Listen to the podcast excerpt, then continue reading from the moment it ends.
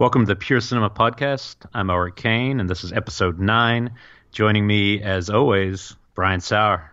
Good evening, sir. How you doing? I'm good. Nine episodes in, man. This is like two months of uh, podcasting. It's crazy. It went really quick. Yeah, it's been it's been a lot of fun so far, and our last last one was really fun in person. Oh man, what a good guest.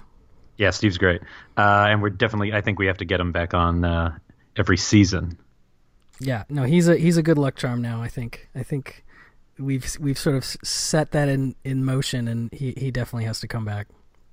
So uh, something that came up between us uh, recently, you know, in, in, regards to the podcast, it's one of those shows where we didn't know exactly what we were going to do when we first started, and we and it quickly took form. Like it seems even by the end of episode one, we kind of knew what the show was going to be, even though we it will probably keep changing. And uh, we we discussed it a few weeks ago that we just wanted to put you know let our listeners know uh, that the way we are envisioning the show to keep the um, content as good as possible and to keep as passionate as we can be that we want to kind of do it in 12 episode arcs uh, with one bonus episode thrown in there where we will kind of uh, address uh, listener questions, topics, and just kind of have a free form episode that's just fun uh, in the middle there. Uh, and then every 12 episodes, take a couple weeks off. Uh, regroup, come up with new topics, things that we're excited about, watch some more movies, because we just want to stay excited about doing it. And I think that's the key to doing a show like this. Yeah, we definitely don't want to burn out. Um, there's definitely some podcasts I listen to that I feel like, you know, they they're some of them are they're early to second season sort of scenarios, or they're early on, and I, and you can kind of tell sometimes, you know, that maybe they're not going to be able to maintain. You hope they will, but you you kind of worry about um, just getting burnt and and starting to have um, negativity and other things come in that uh, we definitely don't want. And I don't think we would have that problem, honestly, but well, it's easy to get burned out when you're busy. You know, uh, this is something that so far we both love, and I think we didn't realize how much effort we'd want to put in. Every we were thinking initially like 45 minute episodes, you know, just a quick chat, and then it became editing. It became a show where we're like, you know what, we we care about the content so much. Uh, every movie we kind of want to rewatch, and uh, I think this is great, and I and it makes me excited. It's like having a TV show where you want to plan in the off season some of the arc to the episodes, and uh, to me, it's all it's all a really cool thing. So uh, this is episode nine, so there's going to be uh, one more episode next week, then a bonus, and then two more before the break. So still lots of lots of good content coming out, and uh, uh, I think you know, we'll decide how long in between each season. We'll see how we probably won't be able to stay away, knowing us. Yeah. Yeah, no, I don't think so. not the not the way we're going. I mean, really, it's a, it's a tribute to the listeners who have been incredible, and I can't thank them enough for their feedback and the kind words and the support. Um, that is the thing that has gotten us so excited about doing the show and doing more research and rewatching all the movies. I mean, I just it, it, the show went to a, a, place I totally didn't expect, and it's been really wonderful. And I I don't know, I'm I'm still kind of floored by how great the listeners have been. Yeah, uh, that's fantastic, and I also think it's it's like some shows I think go bi-weekly for that same reason, or they go monthly. There's some great podcasts I love that come out only once a, once a month, and I and I don't really want to do that. I, that's too infrequent for my taste. So it's kind of like I'd rather do it weekly, but for short bursts, really high quality. Take a little break, do it again. Uh, I think that's you know I think it feels right for the show. So we just want to throw that up the top uh, so you guys are aware when it comes around. Uh, and uh, yeah, but today we're kind of doing something uh, not dissimilar to the Hitchcock episode, which uh, I definitely haven't watched this many movies since the Hitchcock episode. This was definitely a week where I could have just gone another two weeks of just viewing. Um, but our idea was to discuss neo noir films, uh, so modern films, I mean, mostly post 1970 or so, uh, largely in color uh, versions of noir films, neo noirs. And our idea was to pair each neo noir choice with a classic noir, or not necessarily you know well known classic, but uh, something from that uh, period, you know, 40s, 50s uh, noir. Yeah, I, I love this idea, and uh, it was very research intensive, which is great. Um, just fun to go back and rewatch both um, the classic stuff and the neo stuff. Um, some of these are I'm going to name, or uh, at least two of them are a couple of my favorite movies ever and I was reminded why I love them so much upon this rewatch. Yeah, I, I have a mixture of like uh, you know some that are my favorite, some are really just because uh, you know, because they I thought there were interesting films I thought to highlight or a film I hadn't thought about for a while and got excited to think about. And and some of the pairings are unusual. Like I found myself some have like a thematic connection, and others are really there's almost nothing, maybe a location linking it. Uh, it was an interesting one to start putting together on that front. Yeah, I, I had some trouble with a couple of the pairings where I was just like, I feel like these go together, or I, or I had to switch out the pairing like two or three times um, before I figured like the one that I still maybe wasn't exactly right, but I, I liked those two movies together, and I couldn't even explain why. But yeah, it was it was a lot of fun. Well, and sometimes you'll just come up, you'll have just an idea of a pairing, and before rewatching it, then you'll rewatch the film, and you'll see something that's like a direct connection. You're like, wow, like I did not see that coming. I had that a couple times, a couple times where I'd pick the film and it was just completely wrong, and I realized, all right, I'm going to drop it. So, especially with my classic picks, I definitely wasn't picking my favorite movies. It, it really didn't turn out to be like these are my five favorite noirs. Not even close on a couple of them. There's a couple that I would say It was much more like, oh no, this is an interesting noir because you know so many. I mean, when I started looking up the classic noirs, there was like you know 50 great movies out there I still haven't seen. You know, another hundred that are just brilliant. It, it's there's so much to choose from. Uh, what about neo noir though? I wanted to before we get into it. I mean, like, uh, I, I it's I really love neo noir, and and from whether it's something that's stylistically uh, like expressionistic and it's kind of lighting. Uh, like a purpose homage to noir, or if it's more just the, you know, hard hard boiled crime film it's always been something that's caught my imagination, and I, I, have a feeling this is somewhere where we really our interests really intersect. Oh yeah, absolutely. I mean, I love the conventions and the subtext, if there is, and there often is in in older noir. But when you bring it into a more contemporary setting, there's so much more commentary. There's so much more sort of stuff to think about um, that if you hit the right one it just really i mean we're talking about movies that stick with you you know not in the cult way necessarily but in a way that man some of these i just rewatched one today i'll talk about later and it's one of my favorites. I've seen it a ton but every time i'm left pondering for just hours afterwards and i love that yeah, I know it's a great feeling. And there's a couple biggies uh, that we there were just a couple that I'm going to name up front because I know sometimes you guys are sitting there in agony. Uh, Blood Simple is a film we both agreed up front is just like a near perfect movie, and if you haven't seen the Criterion, run out and get it. Uh, I, I, feel like, uh, you know, to me, it seems like something that everyone's probably should be aware of. Uh, same with Body Heat, like both fantastic uh, modern uh, neo noirs uh, that you should definitely check out, but aren't going to be on the five today. Um, and and one fun test I was having in my mind as I was watching and thinking about neo noirs was this idea that I could flip it to black and white, and it would just be exactly the same. Well, that's cool. you know, like I was watching these movies in my mind, going, "Yeah, I bet if I flip that to black and white right now, it'd still just have the exact same power, and uh, you know, just feels right." And I and it's kind of nice having a movie like Drive uh, whether you love it or hate it. You know, some people are kind of polarized. I love that it kind of maybe got some reinterest and reinvigorated people towards that, that those kind of tropes. Absolutely, no, that movie's a great example of of kind of what we're talking about. Um, although I feel like we're not gonna be, at least for my list, it's not as much modern, modern, modern stuff like post two thousand stuff. But um, there's so yeah, much. No, it's, it's, it's something that never goes away. It feels like neo noir crops up you know, every few years there's another decent one, you know. Yeah, and it comes. I mean, I think I think people are really interested in this, like, uh, mo- I guess you'd call, say moral ambiguity.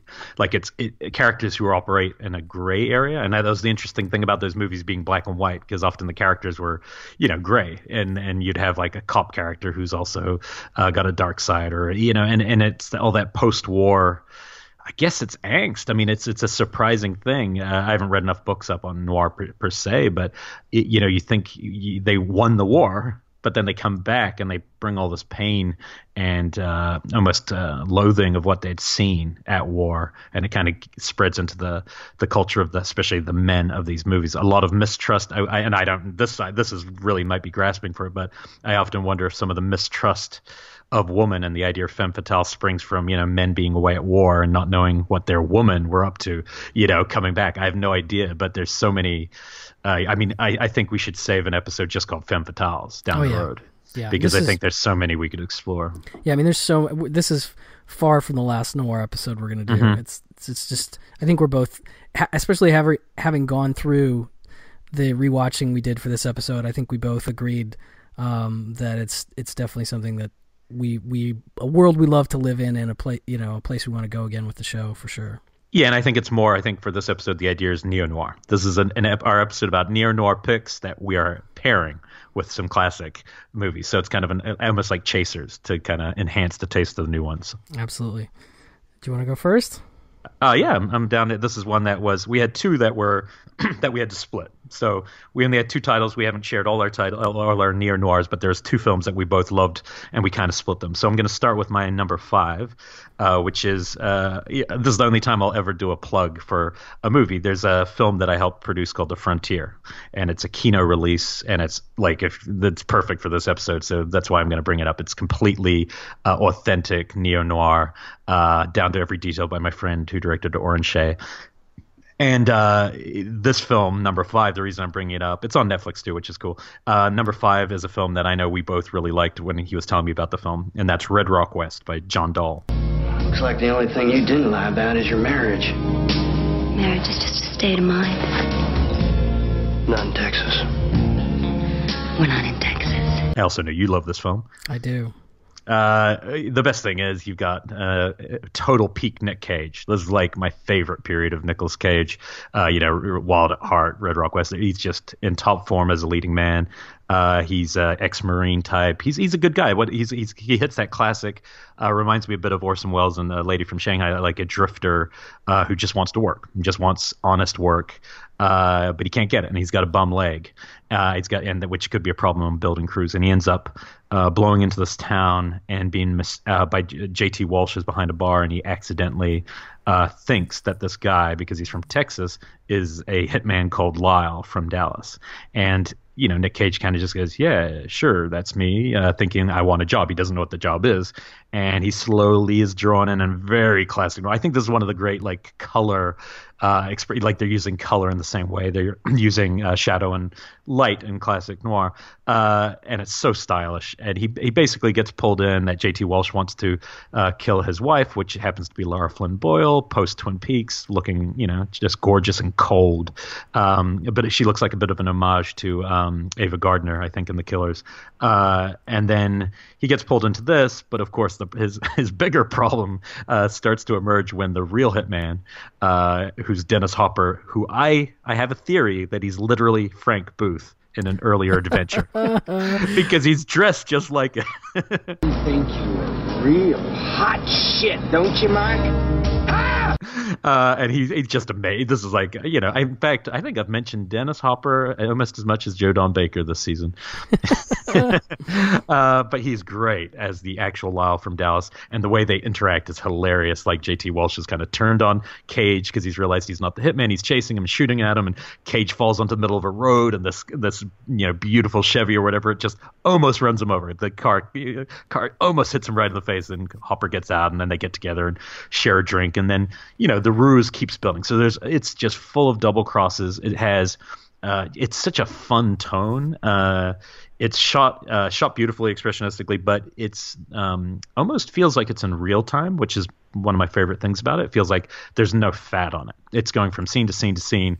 There's no like you know slow fade to the next day. It's just happening in the time we're experiencing it in, uh, and all the characters are having so much fun. It, it, reminds me a bit of True Romance in that way, where it's just really uh, every character is having fun. They're all very tropey. Like this is a this is a purposely nostalgic noir, not one that's trying to avoid the cliches. It's it's exploring the cliches, having fun with the cliches. Uh, and I'd, I'd say, in terms of just pure entertainment, probably the best film on my list for that kind of uh, uh, that kind of a neo noir. It is a damned entertaining movie. Yeah, it's it is a really good one. It's and, and the other thing I didn't mention, which is hugely important, it's shot uh, in in it's non-urban, so it's in Wyoming, and it's uh, in a small town called Red Rock West. So uh, to me, probably my favorite kind of noir, if I'm really honest, are ones that don't take place in the city. Even though I love a great city movie, and that's where you know 90% of them took place, uh, border towns and things like that. Oh, get me right to my yeah heart. I just they're so interesting because they're, like, I think they're seedier. They always tend to be a little sleazier. Um, so with my pairing. uh, and that's just that's a terrific movie. Um, I wanted to explore the non-urban noir connection and go for another film. I, you know, I I played early on with the idea of Lady from Shanghai because the story is basically the same. You know, it's it's same kind of drifter and same kind of double cross with a wife, and and it just it, it something didn't sit right with it as a pairing for me, and I went with something a little more obscure that has just really kind of popped up in the last couple years for people uh, because of Criterion, and it is it is really a brilliant uh, just unusual film. Um, that's Ride the Pink Horse. Knife is good. It's easy to fix. I got three knives in me. When you're young, everybody sticks knife in you. Oh my. Yeah, 1947. Is this going to come up on your list? It might. Oh, that's awesome. Very that well could might. exciting. That could be exciting. It's So- a great pick, man. Well, you know, and, and it only got on there last minute, so it'll be fun to see where you pair. Uh, director Robert Montgomery. Uh, this was one I had never even heard of, and I knew it was on. Uh, a lot of cult kind of enthusiasts uh, were fans of it, but it was really hard to see a good copy. And I saw it maybe last year or the year before um, on Criterion, and it, it kind of floored me because it was so unusual in a lot of ways, and it was so much more layered and culturally intriguing. See that uh, Robert Montgomery is the actor star. Uh, he was a you know pretty well known actor who turned into this very idiosyncratic, weird director in a sense. Uh, his first person shot Lady of the Lake is a movie that's just a complete misfire for me. Like it's one of those movies I watched when I was young. I was so excited to see a film all in first person perspective, and I just couldn't stand it. I was just like, "What the hell?" Like it, it feels so artificial and flat because of this gimmick. Uh, you know, like the new Maniac, the remake of Maniac that I know a lot of people love. I have a similar kind of issue with it because, uh, and it's it seems pretty obvious, but without a reaction shot in a movie. I feel like that's where the emotion is centered. It's not on the person saying something, it's on the person reacting to the person saying something. That's where you feel something. So if you strip that out of a whole movie and you're just seeing things, I feel like you've kind of limited what, what it can be. And, and that movie didn't really work for me. So I wasn't all that excited when I saw Ride the Pink Horse.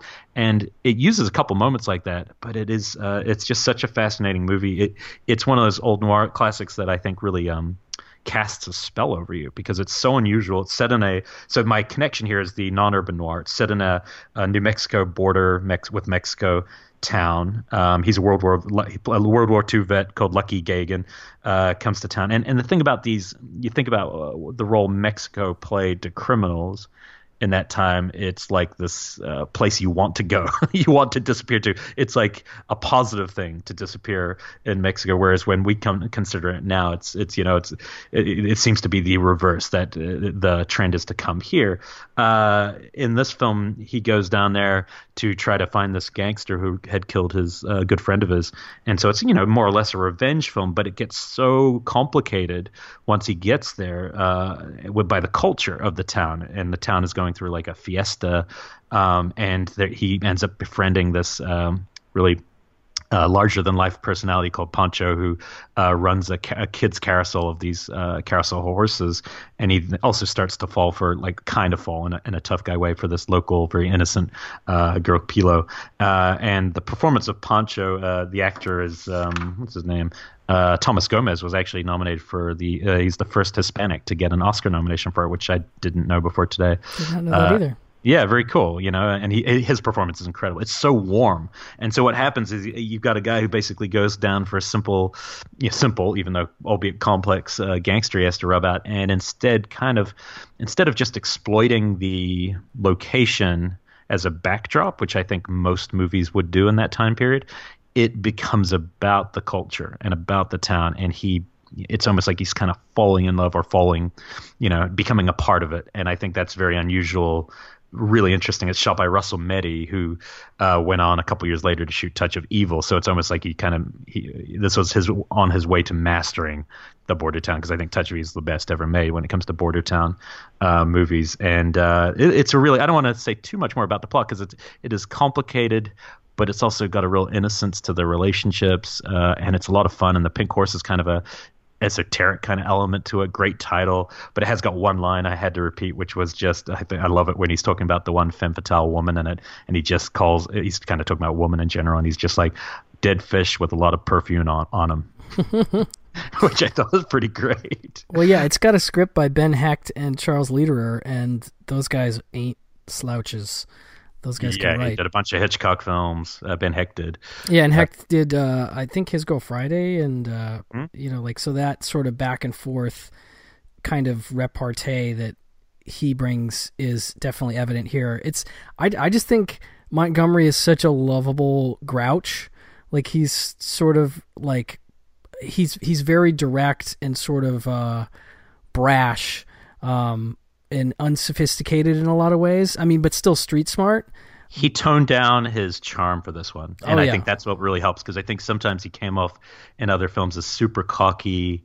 Uh, and and just almost too charming, and in this he's like obviously on purpose, like really stripped it out. And I mean, I really think this is one of the, those great movies that uh, underseen movies that you know Criterion is going to make it a lot more accessible, but I don't know if people are still necessarily seeing it. Yeah, I think I was blown away when they announced that, and it, and I was so excited because I had seen it. Uh, I think off a like a cable taping, like Turner Classics or something, and loved it immediately. Um, maybe actually saw it at a Noir City. I might have seen it years ago at a Noir City at um, at the Egyptian, and um, it just immediately was like, wow, this thing is so special and so unique um, that I, I it immediately uh, became one of my favorites, like I said. And so when they announced it, I it just was out of nowhere because the movie had never been available on home video proper, and suddenly it's on Blu-ray from Criterion. So uh, that was one of my favorite releases of recent memory from them, actually. it's a re- it's a really warm film in a sense. It's a some noir can be really cold edged, but there's something because of his relationships with Pancho. I I, I, feel a lot watching that, and I've got a w- funny note just in my in my thing on my notes when I was making it. It just said like a border town Casablanca. Which is kind of funny when you think about it. It's not quite as romantic, obviously, as Casablanca, but when I think about it, it's like, yeah, it is. It's kind of like in a this weird town where all these connections and all these different people at different strata of intrigue and trying to turn on each other, FBI, and you know. So it's yeah, if that hasn't uh, sold you, I, I hope you give that one a shot. Um, and I think those two would actually pair really well because they're not too similar, but they're both you'd have that kind of border town uh, vibe and and different types of entertainment. Yeah, great pick. Great pick. Um, my number five is a little movie called Narc. The only thing you need to know about me is that I'm gonna bag the mothers that killed Mike. If that means breaking every point of procedure, then they're broke. Bagels and guns. It's almost impossible you're this dumb. from 2002. Um, and I I remember seeing this movie for the first time and being absolutely made breathless by the opening sequence, which I still think is I don't, for me it's like I guess the equivalent is is like that storming the beaches scene in Saving Private Ryan, but like the no, the stripped down, you know, undercover cop version of that because basically it's Jason Patric in this furious like foot chase running through this um sort of uh, ghetto-ish neighborhood, um, hopping fences, chasing this dude with him, uh, who's got uh, some some some syringes, and he, he you know takes down a guy with the syringes, and then ends up grabbing a kid on the playground, and you're just like, oh my god, this guy is gonna kill this kid, um, and Patric like shoots the guy, and there's another incident that happens during this that's that ends up sort of putting him in trouble with the with his superiors um and he's suspended. And anyway the, the the whole sequence though is is one of those handheld sequences that i i'm half and half on. Sometimes i love a, a good handheld sequence and sometimes i just find it annoying.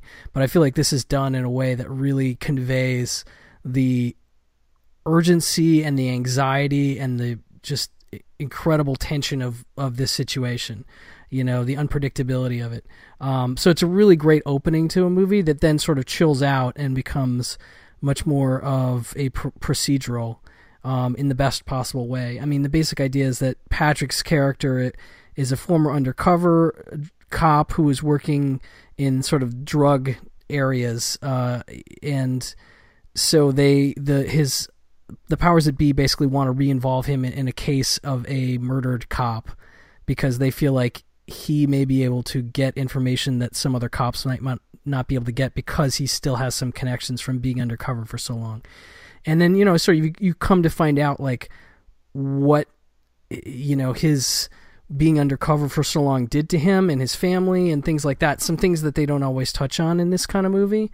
Um, and then you then you meet uh, Ray Liotta's character, who is the partner of the dead cop, and he so so Jason Patric has partnered with him to try and solve this case, and it's a very interesting dynamic between the two of them because Liotta Liotta is like one of my favorite like should you trust him or shouldn't you trust him kind of actors. Yeah, he really is. You know what I mean? Like because he's almost always ends up probably not being the most trustworthy guy, but he has like a certain loyalty and a charisma about him that makes him likable. And I don't know. You So- gotta you gotta question the judgment of anyone who will eat his own brains.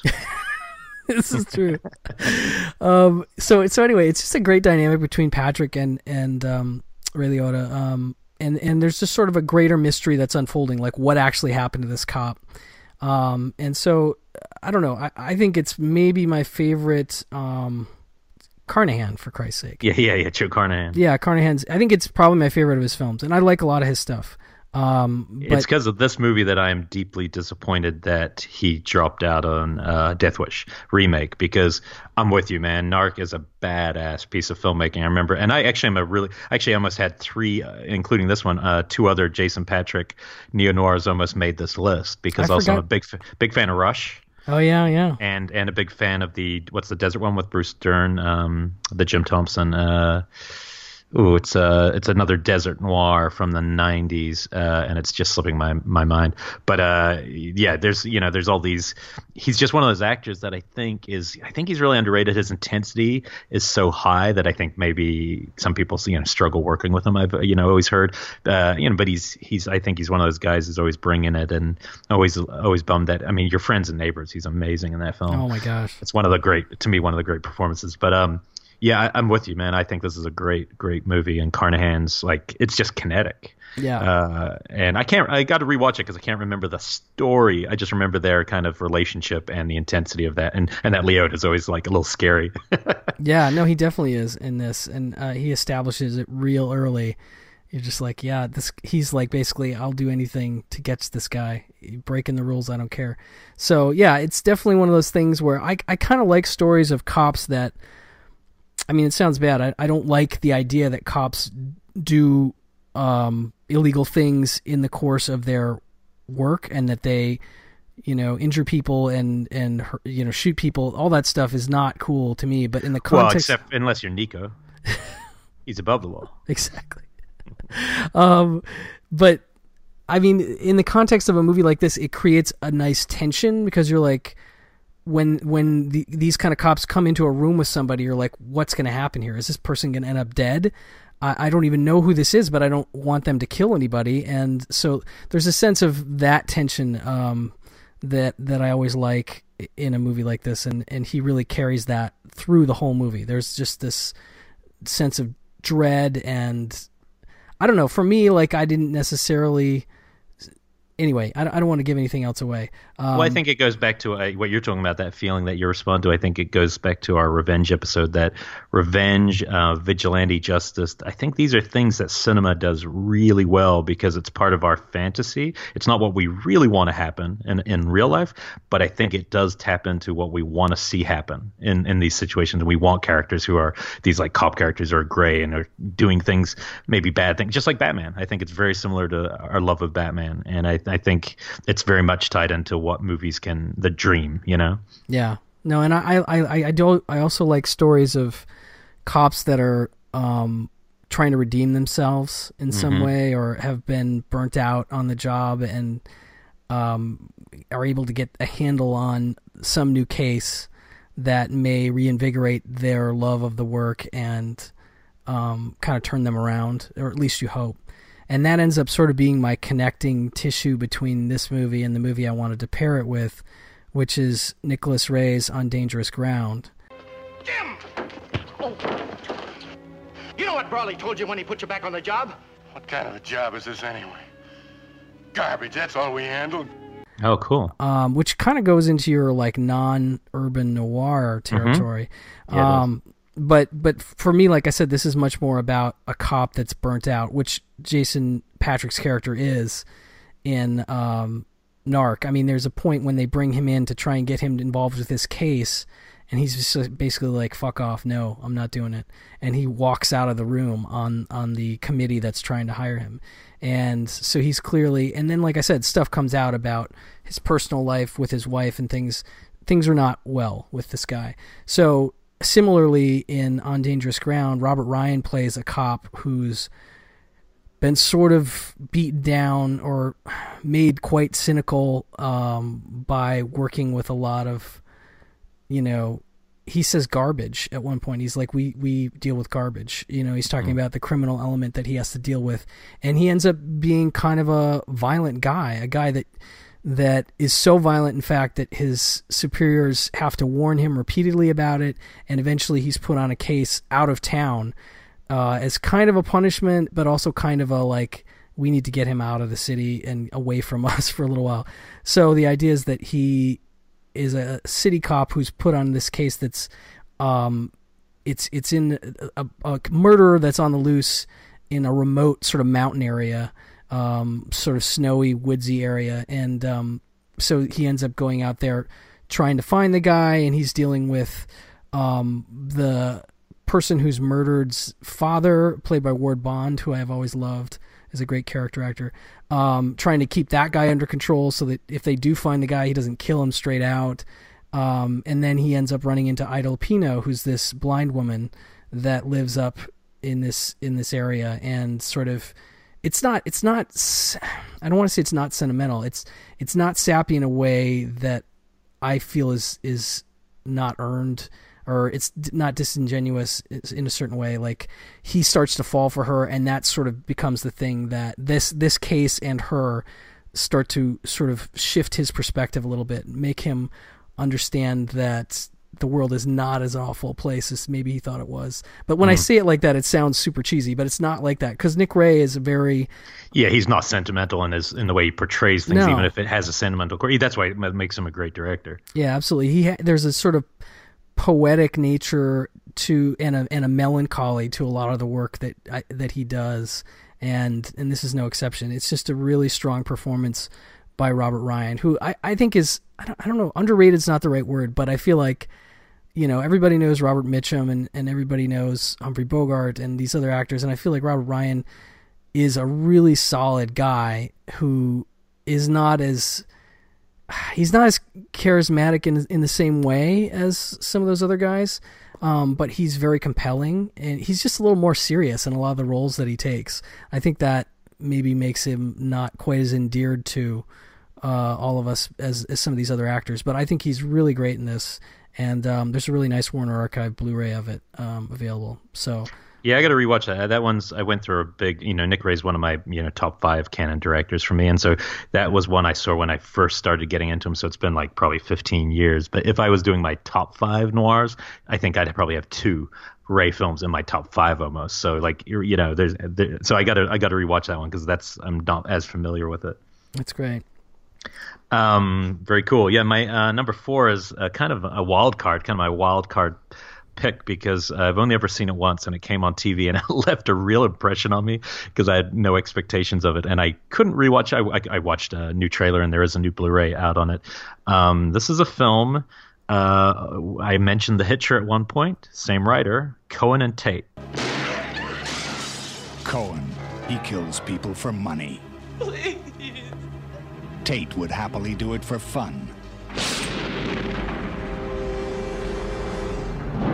They've been teamed up to get Travis Knight away from his family and the FBI and deliver him alive to the mob. By Eric Red, 1988. Uh, this is, and I've actually ended up having two Roy Scheider villain movies make my five here. So that's something to look forward to because, you know, Roy obviously had a career as, you know, playing the hero. Uh, you know, he's Brody. Uh, but these two roles I, I really love. This, this is one of my, besides Sorcerer, this is probably my favorite uh, other Scheider performance because it's such an interesting one. Uh, basically, the movie opens like literally a Peckinpah film. It is a gangbusters opening. It is just a family in a rural town, uh, you know, uh, sitting down for dinner, uh, and suddenly two uh, mob, you know, hitmen uh, basically bust into the door and just blow everyone in the family away except for a little boy. Uh, and it's shot like a Peckinpah violent scene where there's slow motion and people are literally, you know, being shot and flying ten feet. It's brutal. Uh, and uh, they take the they take basically the job. The gist of the movie is that the kid was in witness relocation because he had witnessed a mob hit, and these two gangsters are there to take him back to, uh, you know, so they can sort him out. I can't remember if they're meant to actually kill him per se straight away or just transport him somewhere so he doesn't testify. Uh, and then it becomes uh, a Brian Saur classic, child a child in peril movie, uh, which is really kind of wacky. Uh, and it's uh, Roy Scheider's playing one of the hitmen, and he's got like a trench coat, and he's a little older, and he wears a he has a hearing aid, and it makes him a, just a really interesting character. He's the reserved. He's basically about to retire. This is pretty much his last gig, but he's teamed up with a young Adam Baldwin uh, from my, your, your your pick my bodyguard, yes. uh, which I still haven't seen yet. Um, who is off the charts crazy in this. He's like the sociopath. He's like the young, brash, I'll just shoot anything that moves type character. I will admit, when watching this, the, the one niggle I had with the movie was his performance at times was just too big, and you know, it's it doesn't necessarily fit as well. But it makes sense to the character. It, but I just remember when I was watching it, it was the one thing I kept thinking, ah, he's just you know, it was almost spoiling the tone, the spell a little. But um, the it's such a simple setup, but what I like about it is just so direct and the way uh, Eric Red. I, am actually quite a fan of almost all his movies, but they're all they're all fairly nihilistic and uh, you know just to the point. There's no bullshit like good classic noir. There's no no room for bullshit. Um, so these two characters are driving the kid. At one point, the kid gets away and goes off with the FBI, and then they pull over and shoot the FBI agent, and then take the kid again. And so it's a great it's a great back and forth, but uh, man, all you really need to know about this movie is that the last 30 seconds is it's just unbelievable. Like where this movie ends, you will be left thinking about it for a very long time. Uh, Roy Scheider has a line at the end of this movie where I just looked at my friend who I saw it with, and our jaws were on the ground, and we couldn't believe that that's that somebody could end a movie in that way. So if that isn't enough to make you want to watch this, nothing will be. It, it's really terrific. Uh, and it's just a lot of fun, and it really does not get. Besides the fact that I know Arrows put out a blue, I don't know if there. Shout Factory too. Shout Factory. Uh, you know, I, besides that, I don't ever hear this movie being talked about, spoken of, really. And I think it's a lot of fun. I think this is a movie that people would have a lot of fun with, and the and I connected it uh, in a way with something that is a smaller, uh, one of the much lesser known noirs that I've. Oh, there's two or three noirs that I've just always had a real soft spot for. I never, they don't come up a lot. One I couldn't fit into the list, uh, but this one I really love the idea of pairing with. Uh, and the connection isn't thematic at all. The connection is that both these uh, films are shot almost like westerns. They have the no bullshit of a western, the violence uh, of a western, and, and, some of the uh, morals and kind of concepts. Uh, this is uh, Budd Boetticher's "The Killer Is Loose." Fool wanted to know why, since you had killed his wife, your wife should be alive. He said if it was the last thing he ever did, he was going to bust out and kill Lila. He didn't say it once. He said it over and over. That's how he plans to settle with you. He'll still take you if he can't reach her. But Sam, she's the number one target. 1956. I'm a big fan of this movie, and it was always I saw it. I saw a print of it once, and that's what like 15 years ago, and it really it made an impression from its absolute simplicity and its brutal minimalism, directness, uh, and both of these films have that. And uh, this film is really simple. It's basically uh, just opens with a uh, a bank robbery. Uh, a bank's been robbed, uh, and Wendell Corey, who uh, is playing like the bank manager, he has these big, thick glasses, and he plays a character called Liam Poole. Uh, Wendell Corey's, for those who don't know, is uh, from one of your Hitchcock picks back in yep. the day, Rear Window. He's the uh, detective buddy of Jimmy Stewart's great actor. But in this, this is like my favorite of his performances because it's really unnerving. He's very, very mild mannered, quiet. Uh, but it comes off. It's kind of kind of a scary performance. Uh, he basically is an inside job. Uh, the cops figure it out that he was an inside man on this robbery. Joseph Cotten's the investigating detective, and they burst down his door and just start shooting in the dark. And unwittingly, they kill Poole's wife, and he is like just devastated because his wife wasn't in on the crime. She didn't even know, and he's really devastated. He gets put, uh, you know, he gets sentenced, and he looks at Joseph Cotten's wife at the sentencing and just kind of stares at her in this kind of psychopathic way. And eventually he gets released for good time. And then the story from that moment on becomes uh, him uh, basically swearing that he will kill Cotten's wife and he's going to come for her whatever happens. And so it becomes a cop uh, cop killer cat and mouse kind of game but it's very simple. Like it's one of those movies that uh, you know, but you like you know, you're the, you're the you're a big Boetticher fan in terms of his uh, westerns, and he know only shot a couple noirs. I think this and Legs Diamond, uh, but it it has all the same hallmarks. It really is the same kind of movie, uh, and and then there's some great scenes. There's a great scene between the two woman characters in this who are just both kind of you know domestic housewives, but the way one of them just turns on the other uh, and call, you know calling her out as selfish because she's not supporting the Joseph Cotten character, and it's a great scene scene, and there's it really I think it's actually not a bad starting spot for Boetticher. Uh, before going to the westerns, because uh, it is still really entertaining, has a great ending, and that's the other other reason I wanted to connect these two films is they both have kind of a gangbusters ending. They both end with high points uh, to the narrative, whereas some films kind of peter out. Yeah, those those are both great picks. I'm a fan of both movies. Both uh, very fatalistic. Yeah, and that's and that's something I'll bring up uh, in this next bit here because um, well, let me let me just do real quick. The first one, um, my neo noir is definitely fatalistic. Uh, my pairing, I, we can make a case against that. But um, my number four is Hickey and Boggs. I gotta get a bigger gun. I can't hit nothing. How are we gonna explain this one? This time we need a lawyer. Mm. Which is from 1972, directed by Robert Culp. His only film that he ever directed sadly. Um, it stars him and Bill Cosby, who were um, a big deal because of I Spy, the TV show. Um, so this is, but those sort of expecting I Spy um, would be sorely disappointed because this is a very dour and downbeat and gritty uh, film noir, uh, and it's with a script from Walter Hill, so you know that he's he doesn't mess around. Um, and so basically, the two of them play this these this detective duo, um, and they are put on the case of a missing woman, but it, it's never as simple as a single case. There's almost always, you know, with the good noir, there's almost always, you know, intertwining people and you know things. In this case, there's a suitcase full of money, and anyway, so it's it's one that was not on my radar at all until I saw the I think it was It Cool News's coverage of one of Tarantino's film festivals in Austin. He had picked it for I don't know if it was like a crime movie night or something like that. He's a big fan of this one, and if you watch it, you can totally feel that. It's just it it's it's an L.A. movie. It's dark. Um, Where's the big shoot? Is it the Coliseum that they have the big shootout? Or it's they, one of the sports arenas. Yeah, it's uh, where did they have the um?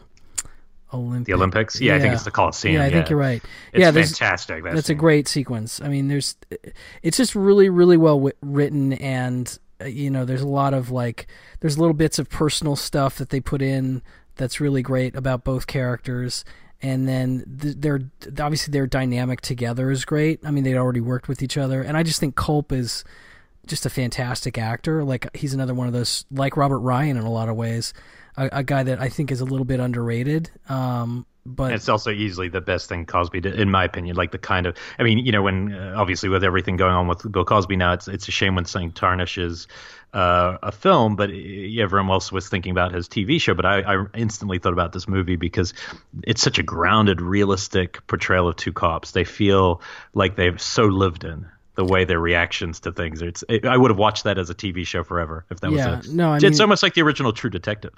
Yeah, no, totally. I mean, these guys are they. There's definitely a sense of old school film noir detectives, uh, but like like you say, grounded, lived in, cynical.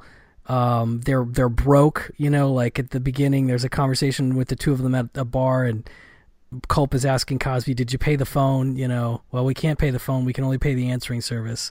you know, just like they have no money, so they're desperate. You know, um, it, it's so it's just really a phenomenal for me, underrated and underseen movie. There is a Kino Lorber Blu-ray for this one.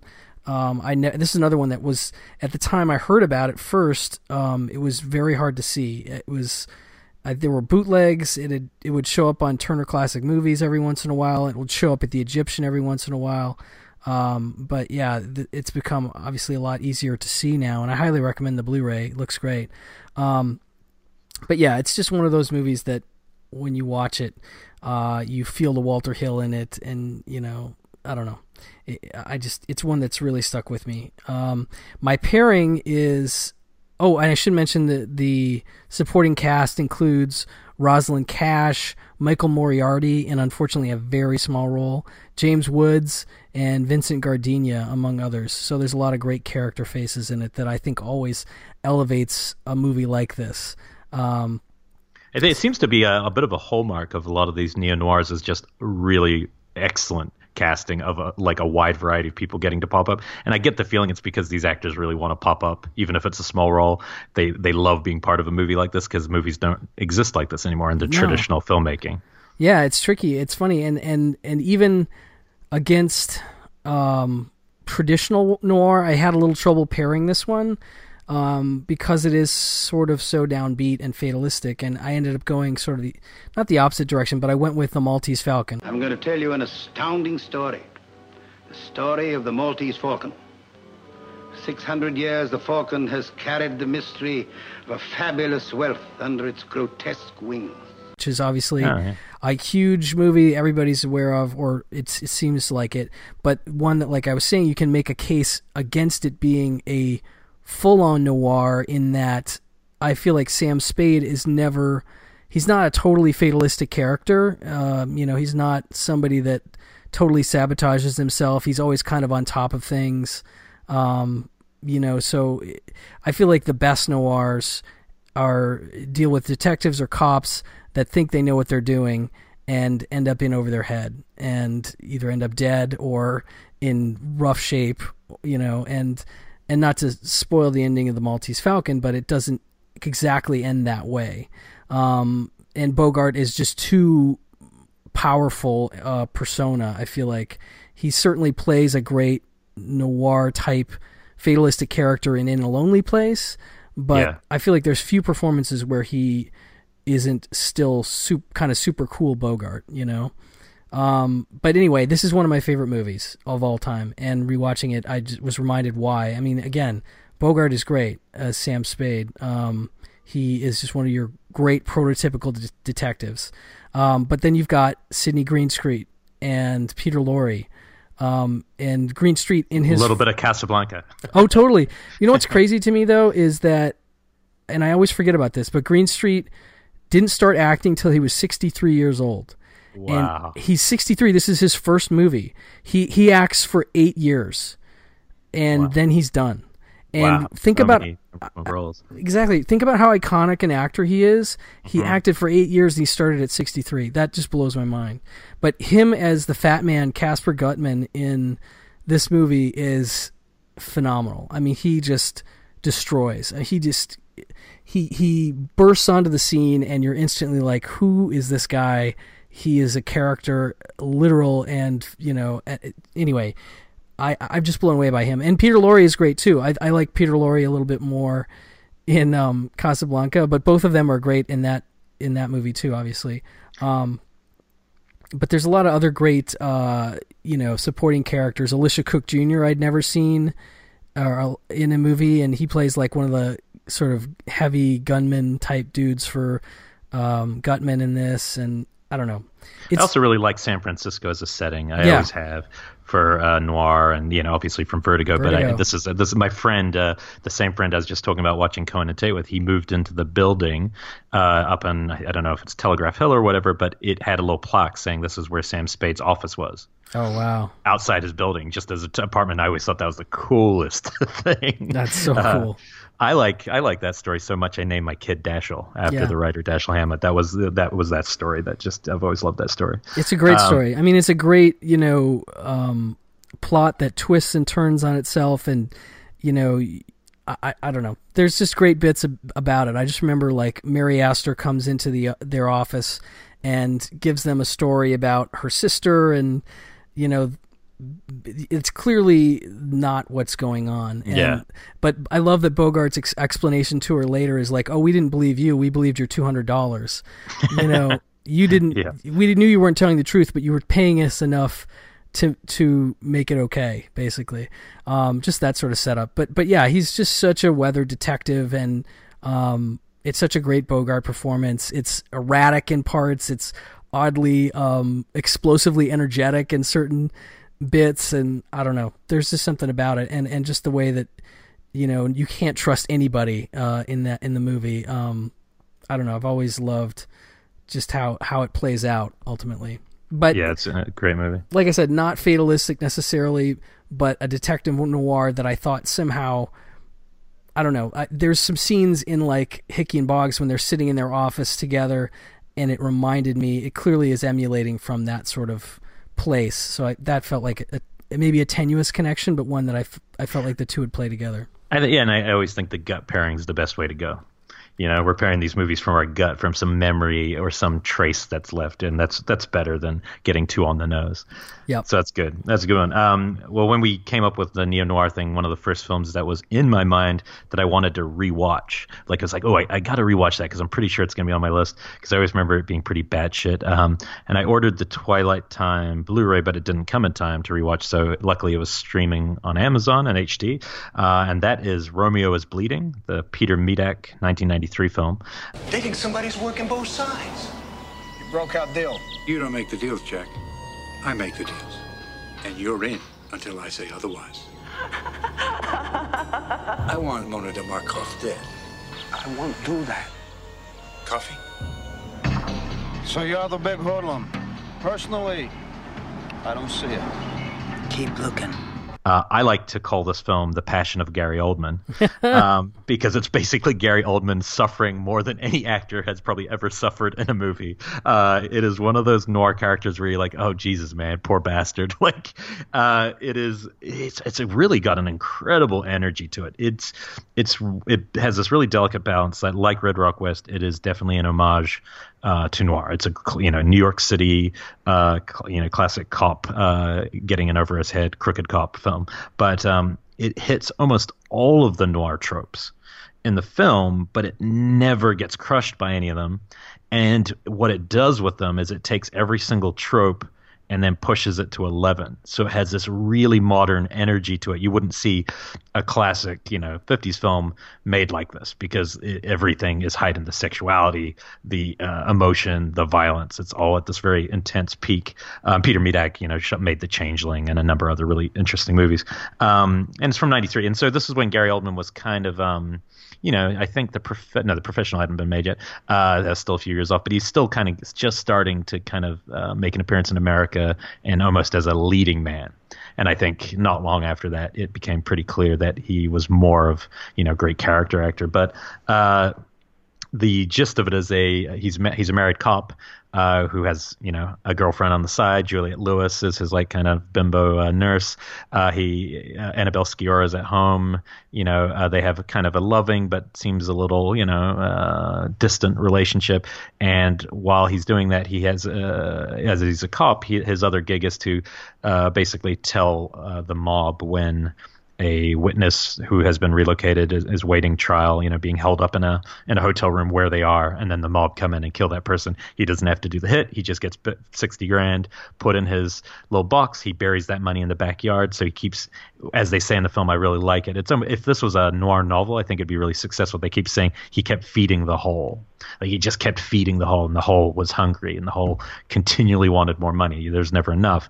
So he's he's this cop character. He, he's doing that. He's going along with it. Michael Wincott is his gangster um, contact, but not the actual head of the gang, uh, which is Roy Scheider, uh, playing the the head mob boss, which you get about halfway through the film.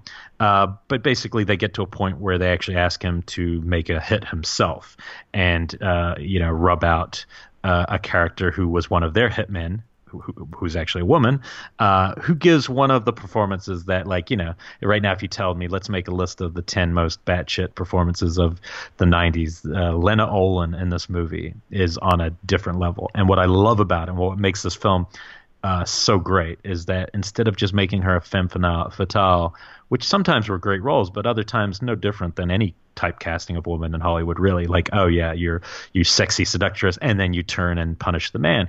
There's not in this. She is pitched as a badass one of the best hitmen around, almost too dangerous to live characters before you even meet her.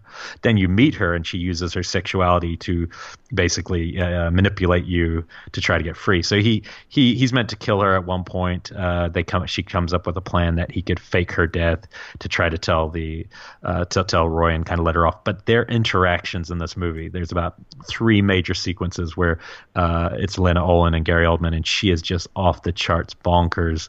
There is a violent scene that is the image that made me want to rewatch the film, where her legs and her high heels are wrapped around his neck. She's in the back seat, and he's driving his car at like hundred miles an hour under the New York bridge, you know, overpass subways going above him, and it is so intense and she's like screaming and strangling him to death with her legs. And it is fucking with a giant smile on her face like almost sexual pleasure as she's doing it. It is totally she would make the ultimate bond villain let me put it that way. It is such a fun movie uh, it's super kind of has that um, you know schmaltzy romance to it as well, where he's like dreaming of getting out at the certain point. Like his goal is to survive and then reunite with his wife, who he's kind of told get out of here because the mob are coming for me. Uh, I won't tell you any of the other you know interactions because actually has some really fun twists. Um, but it holds up remarkably well, and so I'm really excited that I just I just took advantage of that Twilight Time sale and uh, the Blu-ray's coming, and it's it's it's a keeper for sure, uh, and I can't wait to. Uh, it's one it's it's the kind of movie that's really exciting to pass on to other people because it's a good entry point into those kind of movies because it is really analyzing all those trips. It's very purposeful, but it plays with them, you know, and I think that's what you got to do. You got to have fun. I thought Drive did the same thing. Um, uh, are you familiar with this one? Yeah, it's funny. I, I hadn't thought about it in a long time, and then you mentioned that scene in the car, the car, and suddenly I, I remember that. It's a weird sense memory of that scene, and I, but I don't remember the movie as well. I, I know I remember liking it. I saw it on VHS now, twenty years ago or something, but I must admit, I was it was gonna go on my list, and I was like, oh, I think I got to rewatch it because even though I remember her being amazing, I just couldn't remember if the rest of it's great. You will, you're gonna love it. It, it will be like one of those ones you revisit and go, oh shit, all right, this nice. is this is a classic little um, because the scenes are too so great too. He's a lot of it's shot at uh, Coney Island, so he'll be walking through Coney Island or being chased through like the you know the uh, some of the amusement park. It's it's just it's really a great thing. And I so for my pairing with this one it's a perfect pairing, and it's not even my favorite film by this director, even though it's a great film. Um, one of the best things about this show, if and it doesn't happen all the time, but uh, if you get a chance to watch a movie you hadn't seen before, and this is one I hadn't seen, so I was looking at movies to pair it with. I had a couple ideas, and then I sort of stumbled upon a description of an Otto Preminger film I hadn't seen, and I am a big Preminger film. Uh, Laura's not going to be on my list today, but I think it's one of the best things ever made. Um, and uh, so this one I wasn't familiar with, called Where the Sidewalk Ends. You don't hate hoodlums. You like to beat them up. You get fun out of it. You like to read about yourself in the newspapers as the tough cop who isn't afraid to wade in anywhere. Your job is to detect criminals, not punish them. Nice. And this is a reuniting of, uh, you know, Dana Andrews and Gene Tierney, both from Laura.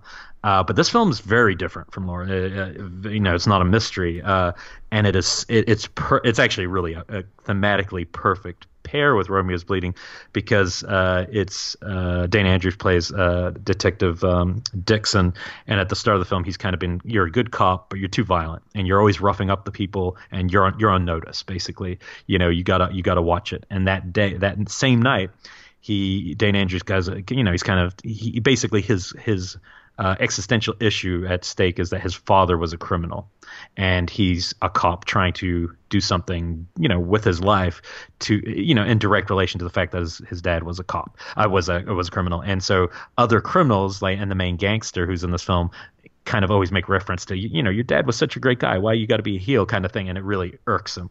And at a key moment early on the film, he there's a there's a, a murder and this gangster is kind of implicated. He goes looking for the suspect, uh, and he finds this guy and he punches him in the face, and the guy drops dead, and he doesn't know what the fuck happened. Later on, you find out the guy had a war injury and had a plate in his head, and that's why he died. So, but in that moment, he's just been told he was on notice, and so he covers it up and he hides the body and he pretends he didn't see the guy to his partner and he basically starts the walls start slowly closing in just like they do for Gary Oldman's character in Romeo's Bleeding, and it's really a, a, film that just it's and it's all pretty much real time. It's set in a very short period of time, pretty much the long night of the investigation, um, and it's and it's all shot in New York, so it has a really great, uh, gritty uh, New York City feel to it, and uh, he has a slight romance, like he becomes uh, interested in the uh, the ex the girlfriend of the guy he killed, uh, played by Gene Tierney, in kind of a wasted role for her. Like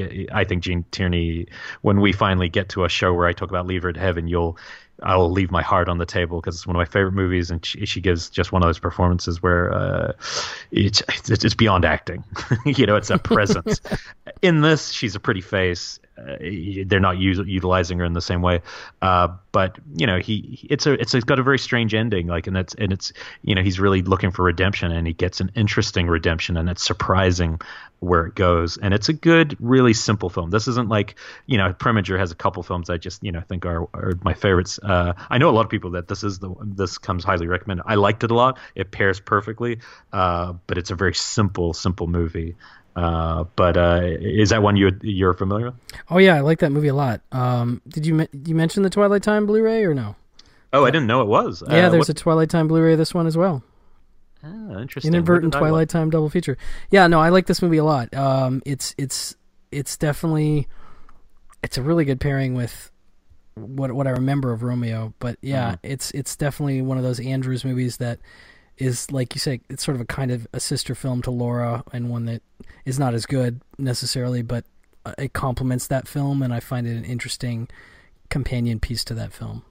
Yeah, again, it's the it's the cool thing about these classic noirs is you didn't need much in your story.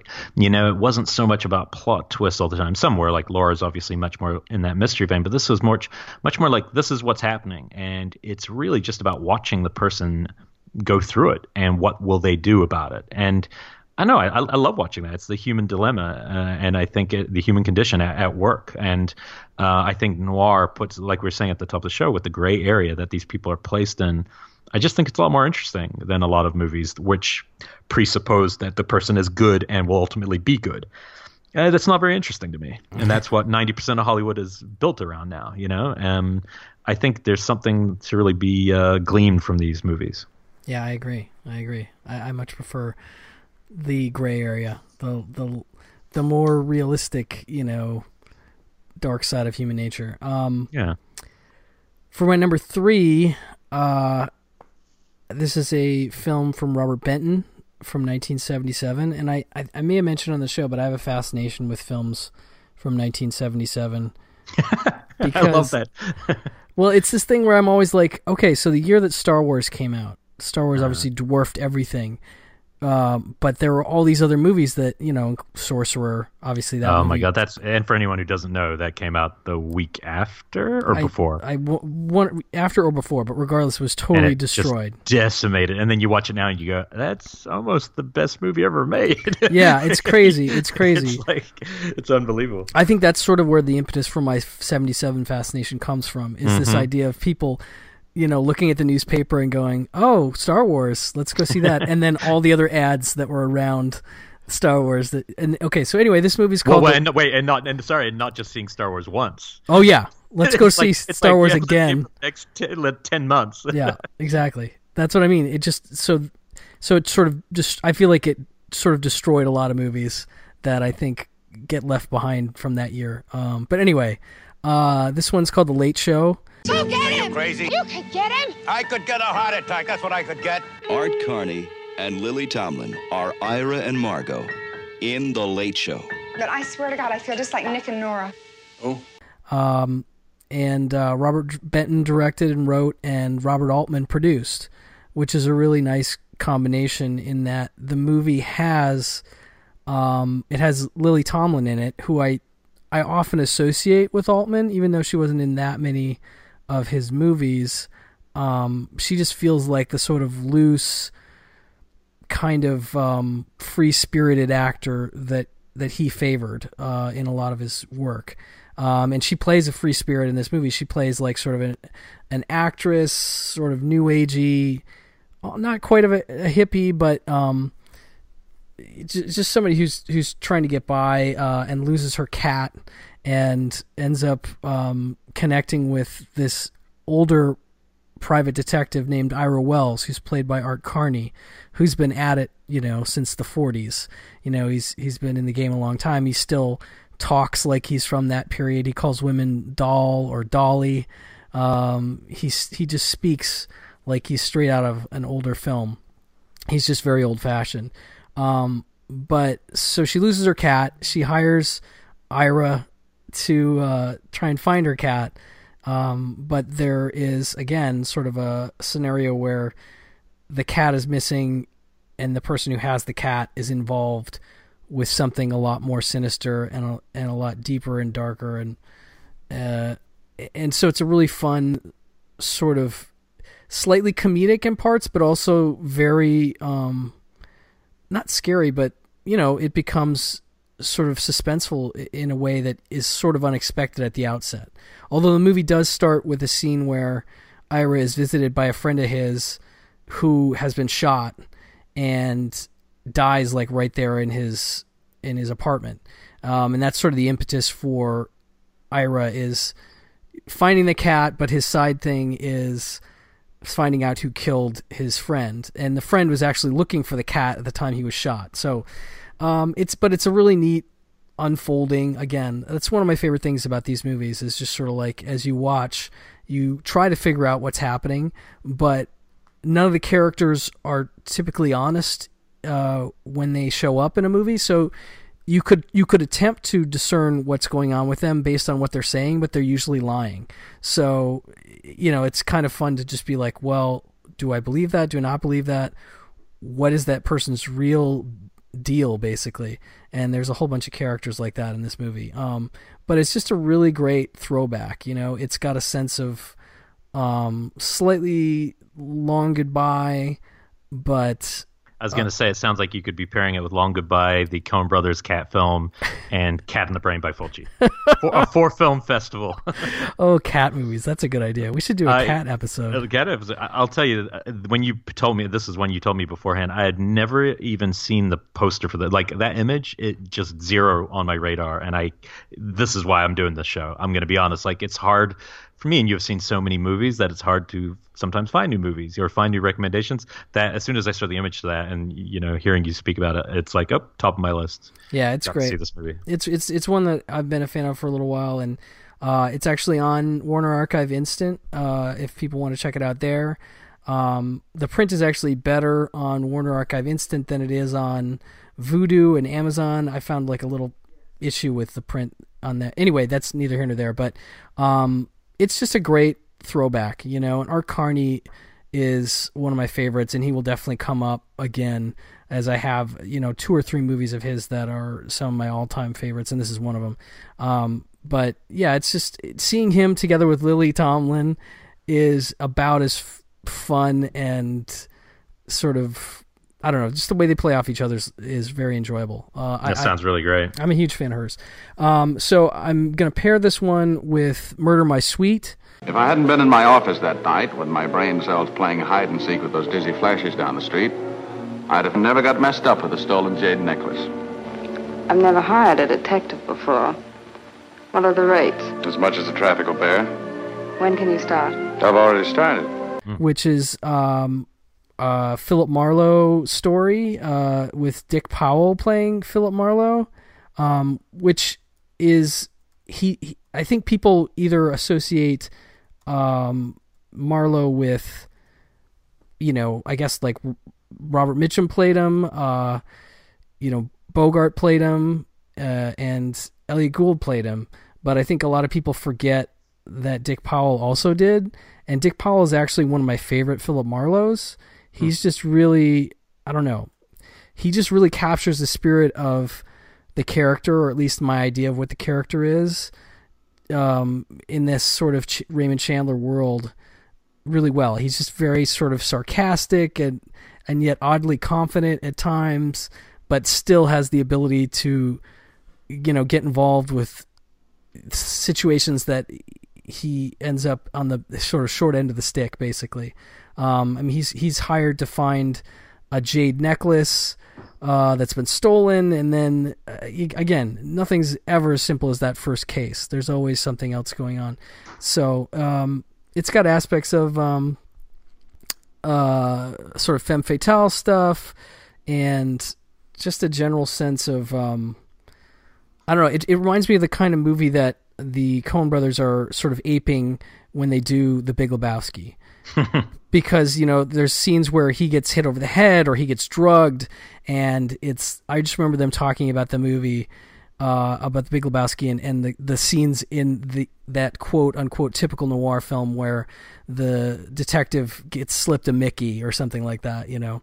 Um, and so this is this feels like that movie, but it's far from typical because I just I feel like like I said, um, it it has a great sarcasm about it, along with the fatalism of the character, you know, who just can't get out of his own way and is just kind of barely getting by in some level. And I don't know, Dick Powell really conveys that perfectly. I, I'm just a big fan of Dick Powell as an actor, and he doesn't, I don't think, get enough uh, recognition personally. Yeah, I don't think I've seen that one, so I'm gonna have to check. I, I know the cover. Uh, I, it's funny because like, when you're younger and you go through watch a lot of noirs, some of them can bleed into each other. Oh, yeah. So I think I have to see if that's one I've seen before. Yeah, it's good. Good Warner Archive Blu-ray available too. Uh, for my number two, uh, it's one you know one of my favorite directors and one of my favorite movies by that director. Uh, and it's being in number two doesn't really speak to whether it's my number one or number two. Uh, this is uh, the Killing of a Chinese Bookie. I'm a club owner. I took a place from nothing and I built it into something. I've been loan sharked to death.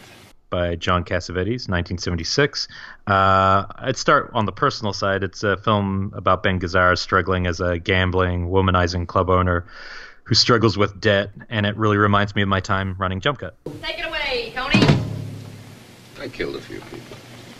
you know, that's just how it is. Uh, so in this film, uh, basically Ben Gazzara, who's always good in Cassavetes stuff, uh, in this film he gets to play in genre, and I think this is one thing that Cassavetes films sometimes were lacking. I mean, uh, and I love a lot of a lot of his films, and I love his technique. But uh, sometimes when they particularly the longer, uh, more unwieldy features, by placing it within a framework of a very simple, almost high concept genre idea, uh, it just really springs to life. And I, I, think this is this is my top two Cassavetes.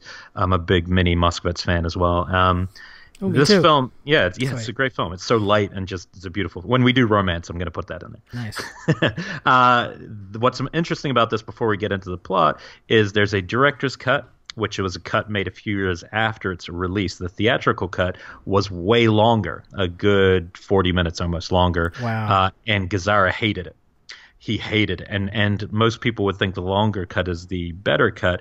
But in this case the producers actually pressured Cassavetes to uh, get it on screen quicker and didn't want to let him have the normal time he takes because he shoots so much material. The way he makes movies is obviously a lot of improv, a lot of just uh, trying things.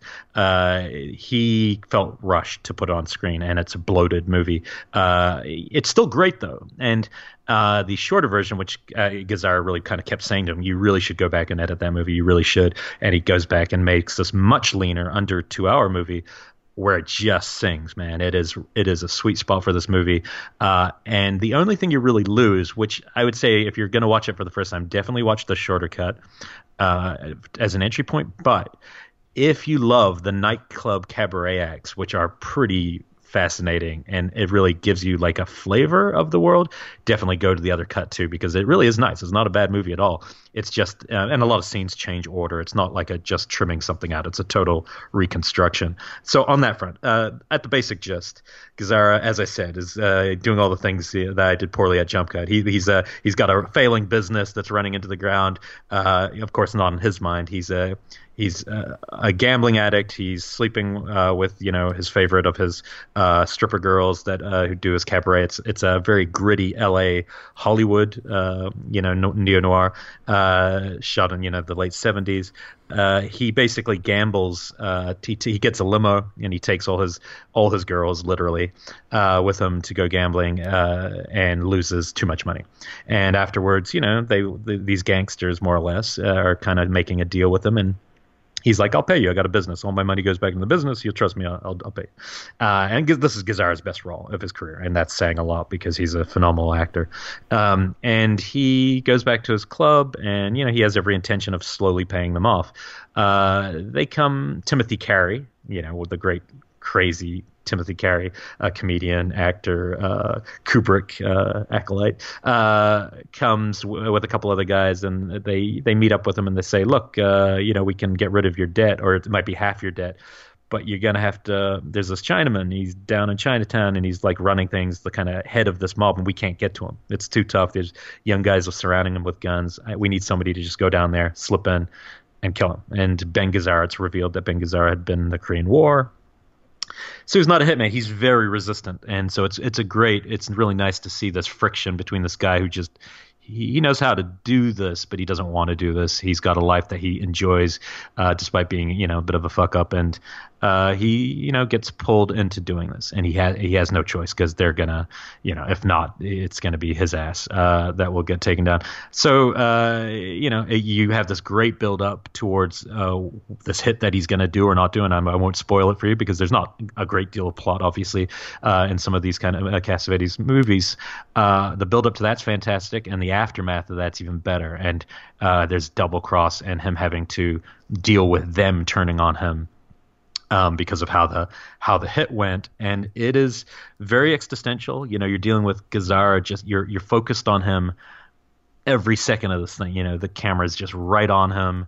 Uh, it's unflinching. It's it, it, and one of the ways I'm kind of pairing it with the next movie is this idea that it's like watching Gazzara under a microscope. You know, you're just right there watching him, uh, almost like a specimen, uh, which will connect to to the old film. But I love how uh, the one thing that Cassavetes does that none of the other filmmakers really do is he grounds the tropes. He takes these ideas, the detectives and hitmen, and he just makes this the most realistic feeling thing that you could really be watching some guy being forced to do this thing. And it's it's a terrific movie. I hadn't seen it again, and it's it's one of those movies that really stuck with me first time I saw it, and it was kind of my entry point into Cassavetes. And um, watching it a couple nights ago. I watched it on Filmstruck, which has both versions streaming. They look gorgeous. Uh, highly recommend it if you don't already own it. Um, and it's it's such an interesting uh, movie, and I, I kind of wish Cassavetes had had a chance to work in the slightly more genre element a couple more times because I think it really works for what he was doing. Um, anyway, so that's uh, my old, uh, my new film. Uh, great movie, and then I, I, this is the, this is a great pairing because uh, not so much story wise, but in terms of independent vision, an artist who was an actor who is directing a movie just like John Cassavetes was, uh, and this is a film that I didn't know a lot about until a few years back. Uh, had a bit of a cult reputation. It's Blast of Silence. Going after big game, Frank. Hey, you're gonna have to pay luxury prices, boy. I'll pay you nothing. And even as he prepares to unleash his blast of silence, you will discover that you and Frankie Bono are playing the most dangerous game in the world. By Allen Baron, uh, who also acts in the film. And this is when when all the heavens clear when you pick two movies and put them together and the clouds part and a ray of sun uh, shines down on you. The reason i'm saying that is I, I had already picked it. I'm researching it. And it turned out that allen baron had offered the lead role to peter falk Oh wow! So, and Peter Falk, for those who don't know it, is one of Cassavetes' main staple actors, and two of his better best movies, "Woman on the Verge," uh, "Nervous uh, Breakdown." A, a great, just a you know, Columbo, terrific actor who got a TV gig right at the same time, so he had to turn it down. Um, so Allen Baron ends up playing the role himself, which is a strange but interesting choice. The movie was shot for twenty five grand, and it was a pickup by Universal. So that's something that just never happens. I think I learned that Josh Olson or somebody on Trailers from Hell uh, talks about it, which is just kind of shocking uh, that they would pick up a twenty-five thousand dollar movie back then and give it a proper release. Um, but it's it's a it's a basically it's like a strange Freudian diary of a hitman, and it's gritty and it, and it's shot almost like a Cassavetes film, um, not quite as loose. Um, and it's but a lot of it is stolen shots on the street, uh, going to locations that you you know don't usually see on screen. I think there's a sequence where they go to Harlem, which is really evocative. Uh, but it's a Cleveland hitman Uh, he, you know, does his gig. He he rubs people out, and then he takes the money. But what's unusual about this movie has this really strange. I can't think of ever seeing a movie like this. A voiceover that's very almost written as if it's a psychoanalyst speaking. It's not the it's not the character's voiceover, and it's not somebody talking about the story. It's somebody saying talking directly to him, basically saying, "Oh, well, now you've done it, and now you're doing this, and you're going to be born into this world." And the opening shot's like a tunnel.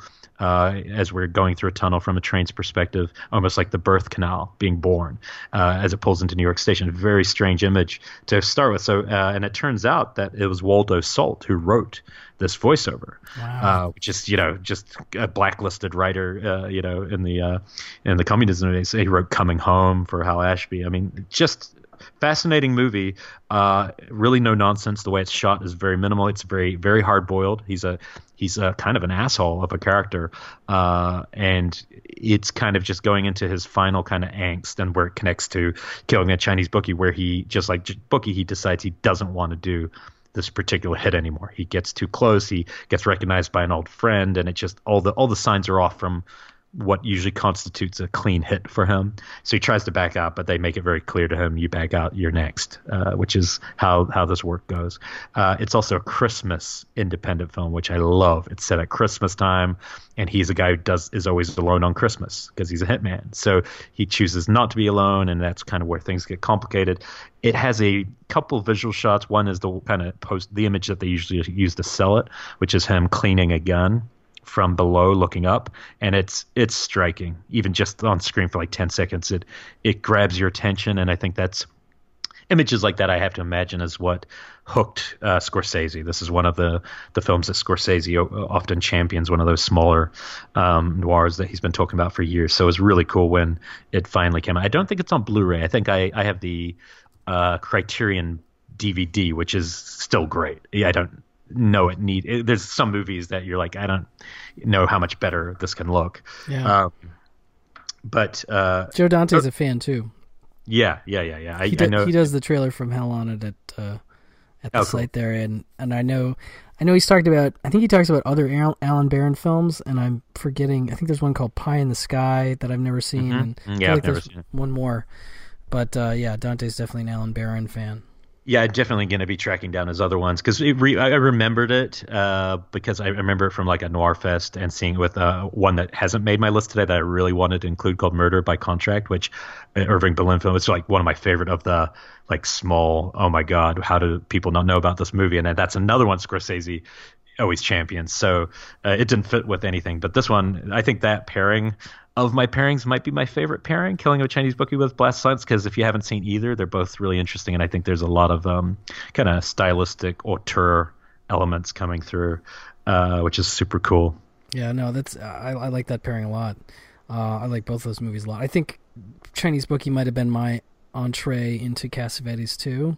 Mm. Um, and I haven't seen it in a long time, so now I want to rewatch. Uh, actually, both. I, I remember going past Blast of Silence when I was flipping through my DVDs, trying to you know get some extra inspiration for this this episode. So I'm glad you uh, you brought it up. Um, and going from one of your favorite pairings to what I think is my favorite pairing that I've done in this group, and that is um, starting with a movie that we split on, uh, and you were nice enough to let me put on my list, and that is The Driver, Walter Hill's film. Ryan O'Neal is the driver. My line of work is kind of hard to come by. His reputation, the best wheelman in the city. Did you ever get caught on one of your jobs? Hasn't happened yet. Bruce Dern is the detective. I'm very good at what I do. My pretty much my well, actually, Extreme Prejudice might be my favorite Hill film, but that's I think The Driver's one of his best. It's so sleek. Yeah, no, it's it's. I think it is my favorite over the Warriors and everything else. It's just so stripped down and so minimalistic in a lot of ways, while still being very stylish. Um, I mean, the basic story is that Ryan O'Neal plays a getaway driver, and I, I should mention this movie is obviously a huge inspiration on Nicolas Winding Refn. I think for Drive. I mean, there's I, I noticed this time around there's a straight up at least one or two shots that whether Refn acknowledges it or not, I don't know, but um, oh, he would. He's he's the type to be totally fine with it because it's L.A. at night. I mean, yeah. Well, there's a shot where he's where at the beginning of Drive, Ryan Gosling is looking out the hotel room window, and there's a very similar shot in the driver.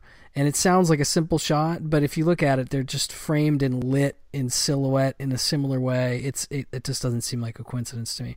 But then obviously, um, Edgar Wright is a huge fan as well, and he, you know, his new movie Baby Driver is clearly um, pulling inspiration from this movie. In fact, there was an Empire magazine article where Edgar Wright and Walter Hill discussed the driver that came out um, February-ish of this year. It's a great interview. Mm. You should check oh, out cool.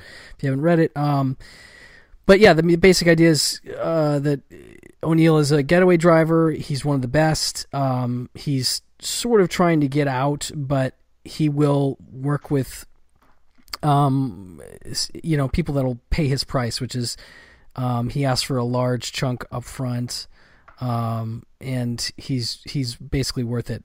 Um, but the other sort of adversarial character in the movie is played by Bruce Dern, and he's this totally bizarre um, cop who has his own like um, van that he drives around in with his own sort of detail of a couple other cops that seemingly working on only trying to catch the driver. I mean, it seems to be his big goal is to is to put, get the driver behind bars. Um, but Dern is just insanely good in this movie. Just so, I mean, the dialogue is is you know as with um, Hickey and Boggs, it's great Walter Hill dialogue. It's it's just very sharp and and the way and there's they, not much of it. No, I mean, I think there's something about like Ryan O'Neal says like 36 words or something. I mean, it's yeah. not that little, but it's he sends he says a very small amount in the movie. He does a lot of just sitting there reacting or non-reacting uh, and driving. Um, the opening um, chase scene is fantastic uh, through the streets of LA, and it's just really well shot. The camera placement is really great. Um, it was fun to show my wife. I, th- I thought I'd shown my wife this movie, but we watched it the other night, and she was just like, "Wow." You know, I think I think my, my wife. She's not um, it's not like I can't impress her anymore, but I've shown her a lot of movies that she's liked, and sometimes I think she has an idea of what a movie will be, and then she, so she can kind of gauge her reaction as she's getting started with it. But this one, when it, when it got to that opening chase, I think she even said like, "Wow, this is really this is really something else. This is good. This is really." It well would shot. it would be like one of my favorite. Like if we were doing a five L.A. films, it would probably make my list. I love the way they make photograph L.A., especially downtown. Oh yeah. It's, it's terrific. But uh, let's not forget one thing that's important. You're borrowing my special lady friend from my my handshake. that's that's the one thing that's hard for me to swallow here. I understand. Isabelle Adjani is is the woman in the movie that's sort of between Dern and uh and and and Ryan O'Neal. Although you know she has no interest in Dern whatsoever. She Dern, she just happens to be the one material witness to uh, O'Neal um, committing a crime, one of his getaways, and Dern is uh, sure that she saw him and could ID him, but she won't. Um, so there's just sort of this tension between Dern and her, and her and Ryan O'Neal. Um, but she's great. I mean, she is a captivating beauty to say the least. Um, and she's just got a strange presence. I think that uh, she wasn't in many. Uh, I can only think of one or two American films at all. So seeing her in an American set film is, is quite unusual. So it's uh, yeah, it just it, it just adds that other mysterious element to an already very mysterious, you know, minimal uh, film. Yeah, it's. I mean, and and all the performances are pretty minimal. Although Dern is Dern talks more than most anybody in the movie, but all every, almost every line he has is gold. There's just yeah. almost everything he says is amazing. Um, but Isabella Adjani is also pretty quiet, like um, like Ryan O'Neal is. But there's some great stuff. I mean, there's some scenes where it looks like O'Neal is. I don't know how much of his own driving he did. Probably not that much, but there's definitely a few scenes where he you can definitely see it's him behind the wheel. And there's one scene in particular that's one of my favorite scenes like ever, and that's where uh, O'Neal is hired by some some crooks to do to do a job with them and they're basically like well how do we know you're any good and he shows them and i won't go into what he does to show them but it's a fantastic scene I believe it takes place in a parking garage. it does um and that's i just love it It's so great. much every time i watch it it just makes me smile it's so good Well, I am pretty jealous that not that you put it on your list. I'm glad it's on the list. I am jealous about the Blu-ray you have of it, which is long out of print and very expensive. Uh, the Twilight Time Blu-ray is, uh, I think I was on eBay bidding for one. I was up to like sixty bucks. oh So I can't do that.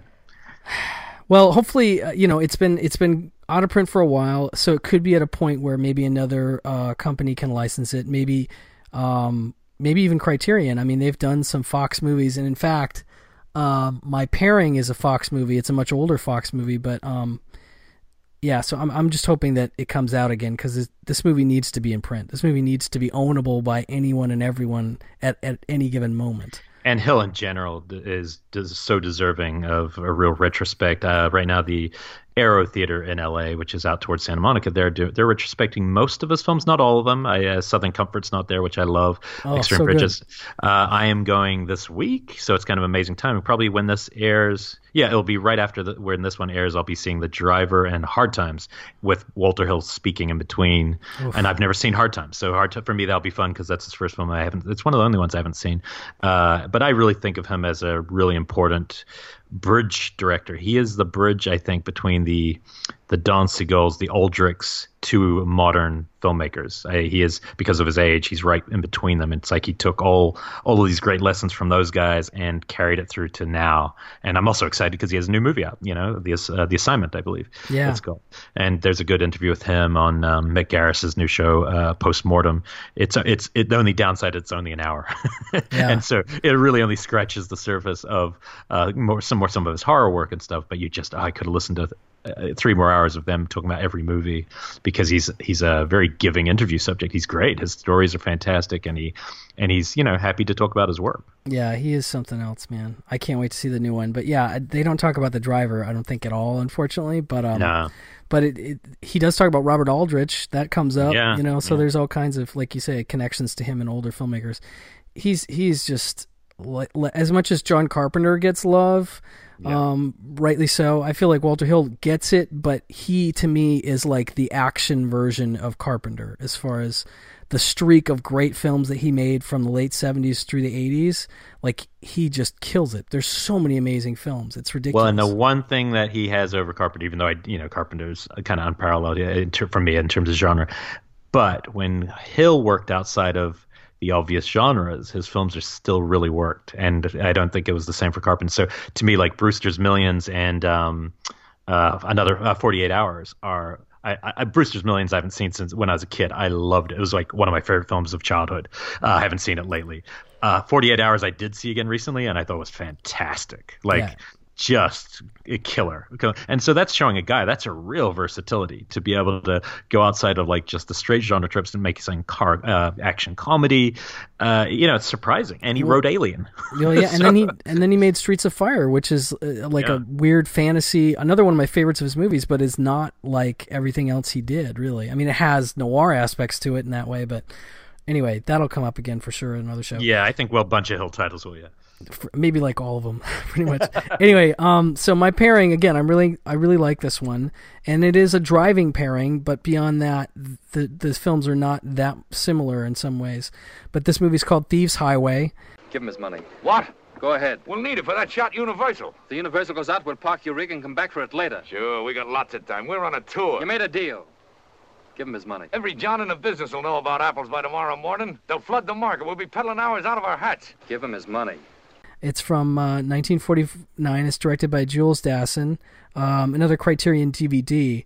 Um, but it's basically the story of Richard Conte, who plays like an XGI mechanic who is kind of a long haul driver. Um, and at the beginning of the film, he finds out that his dad, who is also a truck driver, was basically um, tricked and crippled ultimately by this very scummy and underhanded um, market operator. This guy who buys fruit and things like that and resells from uh, truckers. And there's this whole story about how his dad was supposed to get paid, but instead they went to celebrate, and his dad got drunk, and the next thing he knew, he woke up and his truck had flipped over, and he was paralyzed. And so Conte finds out about it, and he's like, "Well, I'm gonna go fuck that guy up." So he he finds he devises a plan to um, take a whole bunch of uh, apples, the new, the first crop of golden delicious apples. Um, uh, he finds a dude who has a truck on loan from his dad, um, and is like basically like, I'm gonna take this truck back. You haven't paid on it. And the guy's like, whoa, whoa, whoa! I've got this deal with these apples, and what can't we talk about this? And so they end up making a deal where um, Conte goes with the guy to get the apples, and they'll take them to San Francisco to this guy Mike Figlia, played by Lee J. Cobb in one of the best Lee J. Cobb performances ever, and that's saying something because that guy's amazing. Oh, yeah, Um, Party Girl, love him in Party Girl. oh my god, he's great in that. But this is he's even better for me in this. Mhm, mhm. Um, so so the guys um, pick up the apples, and then there's all this sort of perilousness of the truck is going to break down, and can they get the apples there on time? And if they if they're late, then the apples won't be worth anything, and the twelve hundred bucks they spent on the apples will be wasted. And um, so they have two trucks, and they're trying to get them both there on time, and blah blah blah. Anyway, so Conte gets to San San Francisco where Figlia is, and right away Figlia starts fucking with him. You know, just like trying to pull one over on him, and Conte's like not having any of it. Um, but Figlia is unfortunately a re- such a scumbag and so clever in terms of his the tricks he has up his sleeve that things get um, out of control. And uh, but there's some just amazing scenes where Conte uh, is is talking to Figlia in this way that's very directly like, "I don't fucking like you, and you're gonna pay me what you owe me," and we're not having any double talk. And anyway, um, he's just Lee J. Cobb. I, mean, I've always I've always thought that you know, again, a great villain really makes a great movie, and he's so hateable and so um, scuzzy in the way that he deals with people, but he feels real, you know, just a real cutthroat, the def- defining sort of cutthroat businessman. Um, so, but you hate him so much that when you get to the end of the movie, you want something bad to happen to him in, in such a in such a powerful way that um, it, it makes for an amazing climax to the movie. But it's just a really great gritty story of um, sort of desperate people trying to make a buck, and you know shitty people trying to take advantage of that fact. Um, it's just a I don't know. There's something about it that I've I've always found so compelling. But I think it would be an interesting again driving double feature. There's it's not a crime movie in the same way, but the driving aspect I think is enough of a connector, and I feel like the two would play in tandem really well. If you lend me your driver Blu-ray, I will do that double feature. Because I actually I really want to revisit Thieves Highway. I am a I think Jules Dassin is one of the best directors of this uh, type of genre, and the movie that I became very close to putting on my list, and one of the most mesmerizing films I've seen in my life, like on screen, was Rififi. Yeah. It, it has a heist sequence where it's just silent and they're going through it, and it's just. Uh, it's seeing it on a big screen when it kind of had that re-release maybe 15 12 years ago or something um, it's just a remarkable movie so uh, that and naked city a lot of great movies uh, but i I, yeah, I want to re- i actually do want to do that double feature I, of, of the ones you said so far i'm really curious to see those two back to back Yeah, I'd be curious what you think. um, okay, number one. Here we are. Uh, this is a movie that I didn't think t- too hard about placing it at number one. It's, it's, it, it's. I'm putting it there. It, it is one of my favorite movies for sure. But I'm also putting there because I, I do think there's a lot of people still who could discover this film, uh, and we both know it's a Tarantino favorite. Charley Varrick at Yes. number one. What do you want? Oh, I'm sorry. I didn't mean to scare you. Which doesn't mean I won't throw you right out that window if I have to. Sooner or later, you're going to tell me everything you know. So why not save yourself a great deal of pain? Where's Charles Varrick? Joe Don. Joe Don, 19. Every, this is a classic hits of my favorite people because, yes, we've talked about Joe Don Baker a lot, but what you don't know is that, and it's going to come up. I've got a couple topics for next season that uh, it will come up with uh, one of my favorite character actors. I think the same way you're talking about Lee J. Cobb, and in this movie he doesn't have much to do, but even when he shows up, I'm so thrilled. John Vernon Oh. is an absolute. When I was a kid and I saw Killer Clowns from Outer Space for the first time and he comes in as the sheriff and i i hadn't seen other not consciously other films he had been in there was something about him on screen that I knew he was a good actor, and I couldn't tell you why. I'm like 14, 13, 12, whatever. I, there's something about him that I remembered, and then years later, I saw him in a couple crazy movies uh, that I'm going to save for another day. And then I saw him in and then I saw him in something that's really weighty, and then I saw him play a principal in this, and then I saw him play a criminal. And at there's a certain moment, I just realized, you know what? I think he's one of my favorite actors. and it's in this, he's you know the bad guy that they're ripping off, uh, but Joe Don Baker, and an actor who I think is incredibly underappreciated in this period of movies. This is him, one of the earlier kind of films for him, but Dirty Harry's obviously a standout. Is Andrew Robinson has an energy. He's the bad guy in Dirty Harry. He's uh, the dad in Hellraiser. Oh yeah. So very recognizable. In this, he's playing um, the partner to uh, Charley Varrick, who is played by uh, Walter Matthau. In his the best. This is a movie that I just didn't have any interest in watching this movie. I kind of think I took uh, on our cult movie about um, in Bruges. It was just a movie I had no interest in seeing. Charley Varrick, I felt similarly. It's something I saw in the video store a million times on the shelf, and I think it's his full name. I'm from a generation who Walter Matthau meant grumpier old men. you know, like like it, it was before I had discovered like Taking of Pelham One Two Three, which kind of totally shifted my viewpoint on the him. Laughing Policeman is another Uh, one. yeah. so much good just- Matthau. Oh, I mean, Matthau was just fantastic. But this role, it's like to get a role like this is to me, this is like getting the American James Bond role. It's that great. It's just so fun, and and it's very different than some of the noirs we're talking about because of uh, we've been talking about nihilism and uh, existentialism and all these ideas that are very uh, much part of noir. This still has all the crime, the double crossing, the femme fatales, the uh, you know, just all these kind of uh, mobsters.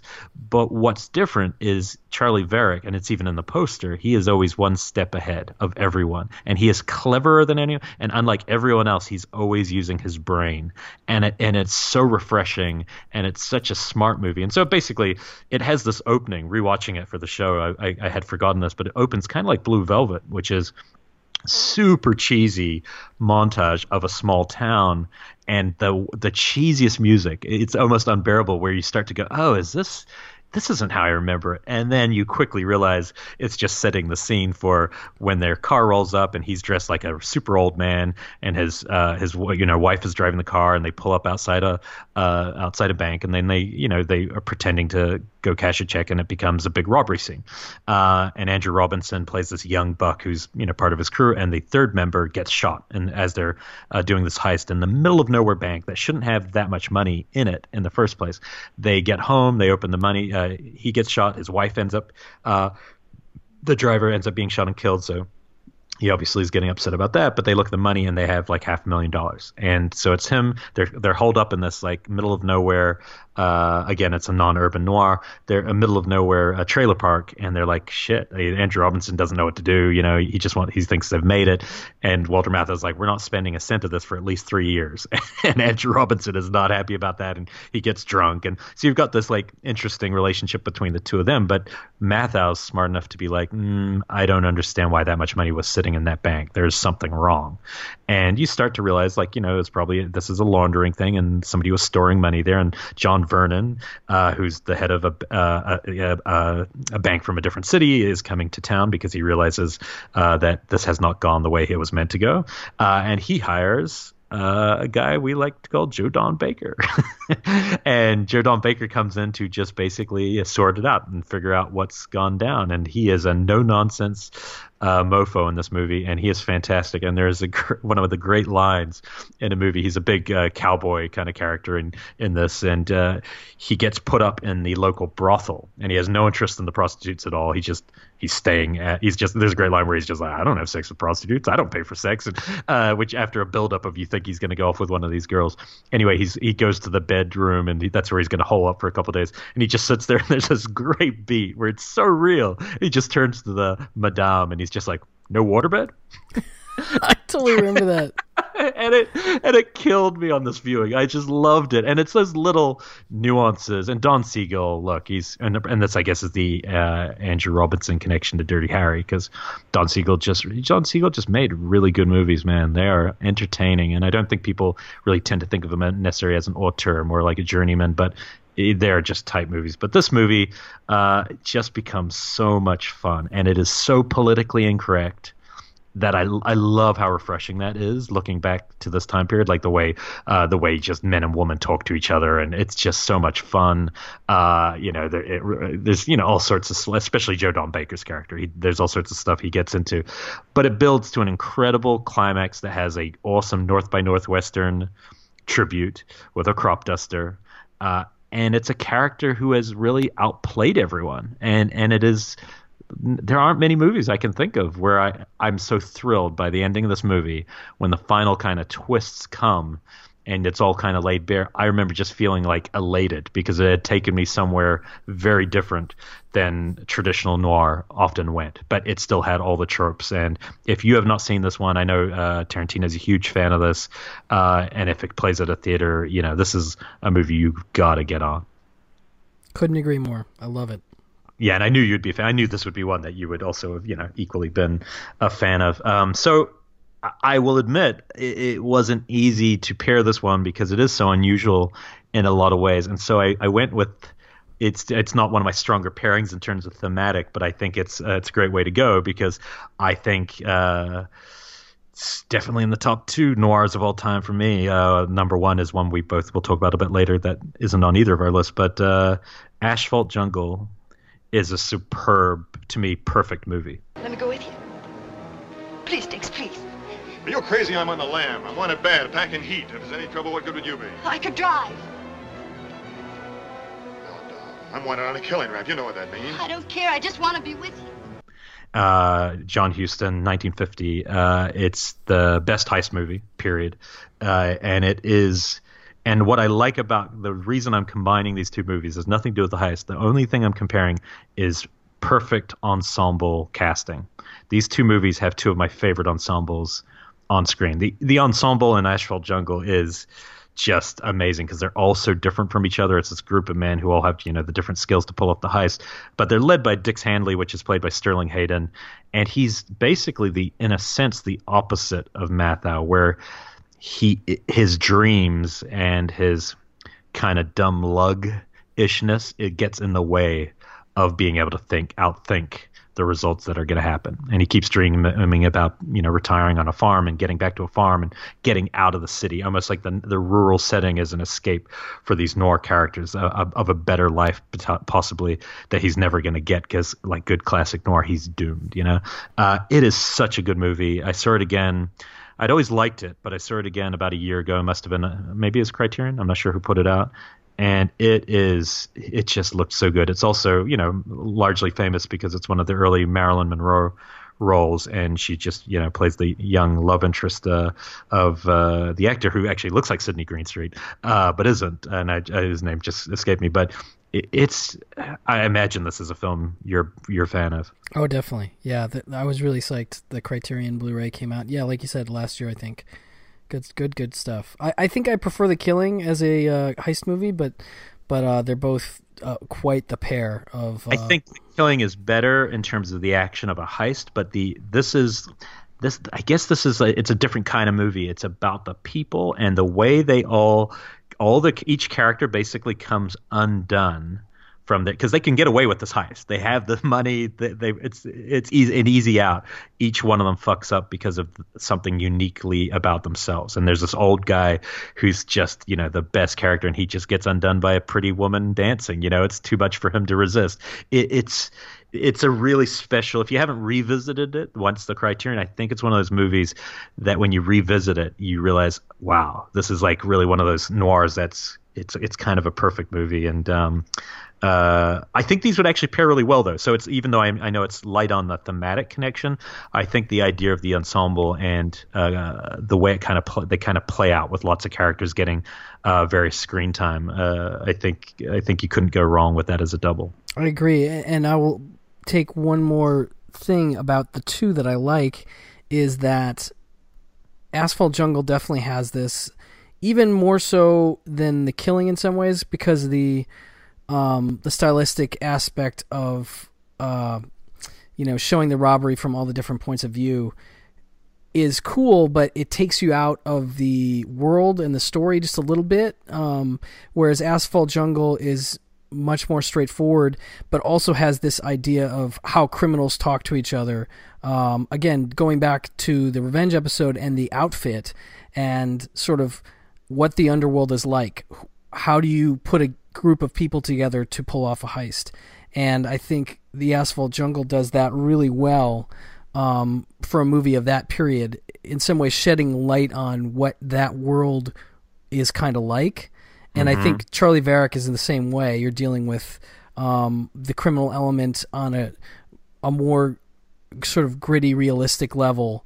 Um, and I think that that thematically works for both. And they're both really likable leads. Uh, Sterling Hayden has never, to me, never been more like. There's something I'm really drawn to him in this film.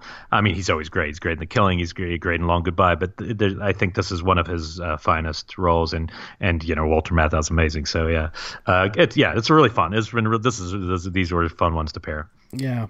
Um, okay, so my number one, um, and well, I'll get to that. But my number one is uh, Night Moves. Harry thinks if you call him Harry one more time, he's gonna make you eat that cat. Gene Hackman is Harry Moseby Hello, Harry. in Night Moves. Well, come on, take a swing at me, Harry, the way Sam Spade would. From 1975, uh, it's Gene Hackman, um, directed by Arthur Penn. It's really, truly one of the the movies that that stays with me every time I watch it and has gotten better. Much like another neo noir that's not on my uh, list, and the, again, The Long Goodbye. Um, that will come up at some point. I, I don't know why I didn't put it on the list. I think I just wanted to highlight this one. But both those movies for me, Night Moves and uh, The Long Goodbye, were movies that I enjoyed the first time, but since upon sub- subsequent viewings have become so much my favorite stuff. Um, that always surprises me when a movie, when I'm not lukewarm, when I, but when I'm not blown away the first time, and suddenly a movie sneaks up on me, and I'm just like, that is a perfect film. Um, and Night Moves is incredibly cool in that. Well, a I just love Gene Hackman. I think he's Mhm. one of my favorite actors, and in the '70s, he just uh, there's few actors that just could do quite what he does. And this performance is so fascinating. He plays an ex football player um, that now has his own private detective agency. And uh, he's married. Uh, his wife uh, runs an art gallery or something. Um, and he's got this buddy that's played by Kenneth Mars from the producers and what and uh, uh, Young Frankenstein stuff, who runs like a larger detective agency that he is keep trying to hire. His name's Harry Moseby, uh, the the Hackman character. He keeps trying to hire him to come and be part of his agency, but Harry doesn't want to do that. He wants to fly on his own. Um, but the movie is really interesting in that it's it's a conventional noir story in a lot of ways. Uh, Harry Moseby's hired to find a young girl uh, who is the daughter of an aging starlet, an aging actress, and um, the daughter is played by Melanie Griffith in her first role, and she's really good. Um, Because she's actually the daughter of an aging starlet. it could be that, yeah. I mean, but she's she's fantastic in the movie. Um, but so Harry sort of ends up going down to the to Florida, uh, I think the Keys ish, to find her. She the girl ends up being with her stepdad, and it's this whole thing. Um, and I, and I think that that will tie into my pairing, which was Ride the Pink Horse. Um, it doesn't quite line up as well as yours. I think yours is a better pairing of Ride the Pink Horse. But but anyway, the, the thing I love about this movie is that it Harry is constantly sort of struggling to put put the clues together and and make things line up. It's almost like OCD or something. If he feels like if he can find the clues and solve the case, everything will be okay. Um, and this particular case is not as cut and dried as some of the other ones, and ultimately there's a lot of answers that he can't get, and even the ending of the film doesn't give all the answers. Um, that's one of the things I love about it. But just this idea of, um, you know, not being able to answer everything, and that you know human beings in general are, are sort of j- just messy, and we don't we don't do things and, and have proper motivations that always make sense. And you know, so just the idea that you would, tr- as a detective, you would expect things to tie up in a nice, you know, bow at the end, um, is kind of ridiculous. And so, so it's a fun movie from the point of view that Harry thinks he knows what's going on, but he doesn't. And every once in a while, something will happen that totally shifts his perspective on what is happening with these people. You know, who again, a lot of people aren't being honest with him. He's trying to figure out who is, what the real truth is, um, why people are doing what they're doing, which is not totally explained. And and that's another thing I love about it is the ending is so um, I don't want to say cryptic, but it's taken me like five or six viewings to get to a place with it where I'm like, okay, I kind of get this, but even this last viewing, I watched it again, and there's a there's a great couple final shots that then I went and read Roger Ebert's review of the movie, and I don't totally agree with everything he's saying in it, but he brought up some things in his review that I hadn't even really thought about um, as far as what you can take away from those final shots. So I don't know, just a great performance from Hackman and just an interesting character uh, as far as you know keep how he keeps things at arm's length and how he approaches things always from the detective point of view and how poorly that serves him most of the time. Well, in terms of double features, I have thought about this before. I think one of the greatest double features of all time would be that film with the conversation. Yeah. Because it's Gene Hackman in both of them. Both have the esoteric ending, and he's called Harry in both films. It's true.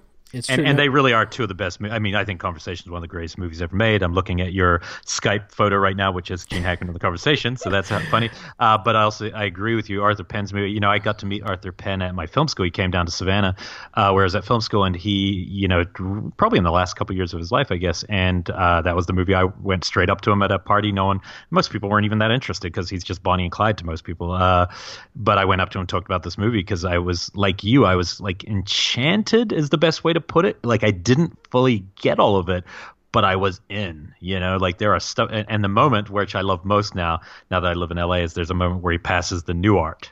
Oh, that's right. Theater, and he trails somebody after a movie, and I've always that moment is like one of those great LA on screen moments, which I always love. But uh, you're right, Melanie Griffith's so alive and young, and and it's so like enticing for him. She's one of those personalities that kind of pulls you in, and, and it's such a there's so much gray area in this movie, and and he's just great. I'm with you. I, Gene Hackman's like you know just one of those actors I I just uh, am always in love with almost everything he's done. You know, yeah. Um, except Welcome to Mooseport, but uh, his last film, sadly. I had dignity once. Does anybody remember that? Uh, but yeah, that's no, that's that's a great pick. Well, you know, Elson, I want to hear a little bit. Of, you're thinking with uh, Ride the Pink Horse, and I want to say before that, this is the first time in the history of the show that we have had, and it's going to happen a lot as sure. we go but that is the reason you should be buying Ride the Pink Horse if you have never heard of that movie. You know, trust us. Yeah, definitely. I mean, a double endorsement is is the highest praise we can give on the show, especially because it was unknown that, that unknown. we both picked it. Um, yeah, I mean, I, I, I, guess I was thinking along the lines of, uh, you know, a character, a sort of conventional noir that's taken again out of the urban setting, and although Night Moves takes place partially in L.A. A good part of it takes place, um, you know, in Florida, uh, on the on this coastal area. This sort of that reminds me of someplace south of the border in a lot of ways. But you know, just the idea of it, noir tropes taking place outside of the city. I think was part of it. You know, that was the biggest. Both pretty convoluted. A lot of stuff happening. Yeah, definitely. Um, I don't know why, and I think both j- just because I really love both movies, and sometimes to me, um, a pairing from the gut is just like I really like these two, and they are similar in genre in a sort of a genre way, and maybe they don't have a thematic connection, but they're both good, and two good movies together is still a good double feature. Yeah, no, I'm totally, I'm totally with you, and I really want. So, is Night Moves? Uh, is that on a blue? It's not on a blue. It's on Warner Archive Instant, um, so people could watch that there. Uh, but God, I would love uh, to see Warner Archive put this one out. Although I feel like they actually commented at some point. Um, I was tweeting about it, and sometimes they won't comment at all, which doesn't mean that they're they're doing the Blu-ray, but sometimes they'll say we have no plans, which is saying they're definitely not doing the Blu-ray right now. And I think they actually said that about Night Moves, so I'm super bummed. Wow. But that is strange because it's such it's a movie that has found a lot of interest in the last I feel like probably around the time I felt like I discovered it felt like that's also when people were discovering it probably because of DVD and uh you know maybe eight ten years ago and so I'm surprised I think I think there'd be a lot of interest Yeah, I mean, it's just perfectly in the wheelhouse of the cult stuff they've been doing, and it's just one of the great films of the 1970s. So here's hoping they actually get around to it, or maybe Criterion license it, licenses it from Warner's. That would be also Yeah. amazing. Uh, there and that these this has been super, super fun. There's one title I, I told you a, a little earlier that I uh, didn't want to put on my list because it's a, it's a real deep cut and it's really difficult to get. But there is a foreign uh, Blu-ray I've heard, um, and I haven't seen it yet. Uh, this is a film that Monte Hellman actually showed me, uh, and it's it, I think it was the number one on one of my lists for you uh, two or three years ago. It's called Série Noire. It's a French noir from 79 by uh, Alain Corneau. It's based on a Jim Thompson uh, short story called Hell of a Woman. And it has, and, and it would have been my number one. Like, I'm not kidding. This is one of the, those most, kind of like probably how you felt about Night Moves uh, when I saw this movie. I couldn't believe that it was an, it's not so much the film, but the performance by, there's an actress, uh, Patrick Dewaere, and he had been in a couple uh, Bertrand Blier kind of comedies that did pretty well. And he's this young actor, and he's playing, you know, one of these. He's a neurotic uh, door-to-door salesman, and he kind of gets, you know, ends up having a relationship with a teenage girl, and all this stuff starts happening. But he is so intense, and it is. It's one of those performances that uh, you'll never forget. Uh, the, as long as I live, I'll remember this performance and this kind of neo noir. Uh, and there's a, scenes of him like screaming, and it almost seems borderline unhinged um, almost maybe like say how you might feel about the master, but a little more controlled than that, so it works. Uh, and this film is absolutely wor- a deep cut worth seeking out. Uh, and it has a, and it's horribly tragic that like I think a couple years after this role, he uh, at like 30, you know, committed suicide in France. Uh, and a lot of people say, you know, this this movie may be we're we're starting to see the phrase in him, but he still was in another five or so movies before that. But it really left a, a, huge impression on me. I can't say it enough, and I, I, just knew I wanted to include it here as a breadcrumb from some of you who maybe have seen all the noirs that we talked about today, but hadn't heard about this. Uh, I want you to find it and discover it, and uh, you know get the feelings it, it gave me. And I, I, think somebody made me a burn of the Blu-ray and sent it to me, so I'm going to check it out and I'll lend it to you, Brian, if it if it works. Very cool. I have no idea. Uh, so uh, great episode. I love doing this. This talking about this. I mean, I can't tell if it's a good episode to the listeners, but I thoroughly enjoyed getting to talk to you about noir and diving back in uh, to these movies. It was totally a, a pleasure to watch them all again. Uh, we want to thank uh, the Now Playing Network.net, our home, and uh, uh, Jim, and you know all the all the very supportive other shows uh, on the network. Yeah, I was just looking at um, Fresh Perspective. Um, just put out an episode on Grey Gardens. Uh, that I want to check out, and it's sort of a two-part documentary. They did Grizzly Man and then Grey Gardens as the next episode. So um, cool. two two documentaries from that show that I I definitely want to hear them talk about. Uh, and in closing, uh, we're gonna both uh, just tell you we're not going to talk about it too much. Hopefully, we'll find another place for it. Uh, but we both talked off record that our, I think, both of our favorite noir of all time. Am I right in saying that? I think so. Yeah. You want to say it? Out of the past. Baby, I don't care. Out of the past, and I, I, I it might have paired at the front with Red Rock West, but it, it didn't. That Jacques Tourneur, uh, Robert Mitchum. It is a. If you haven't seen it, and I, we assume most of the people listening to a show like this might have been, been down with these, but that movie is astounding, and it is to me as all the tropes, just the lighting, everything, the fatalism. Exactly, and the and the and the femme fatale, everything about it. I think it. Uh, again, it's uh, you know kind of goes out of the urban setting. It is just a tremendous movie, and so if you haven't seen that, it's always nice to just end with a movie that if we both agreed it might be the best noir of, of all, then uh, it's probably worth a look. Absolutely. Uh, thanks for listening. Uh, we will be back next week, and uh, uh, you know your support, your comments, uh, we really appreciate it. Come on, read my future You haven't got any. Hmm? What do you mean? Your future is all used up.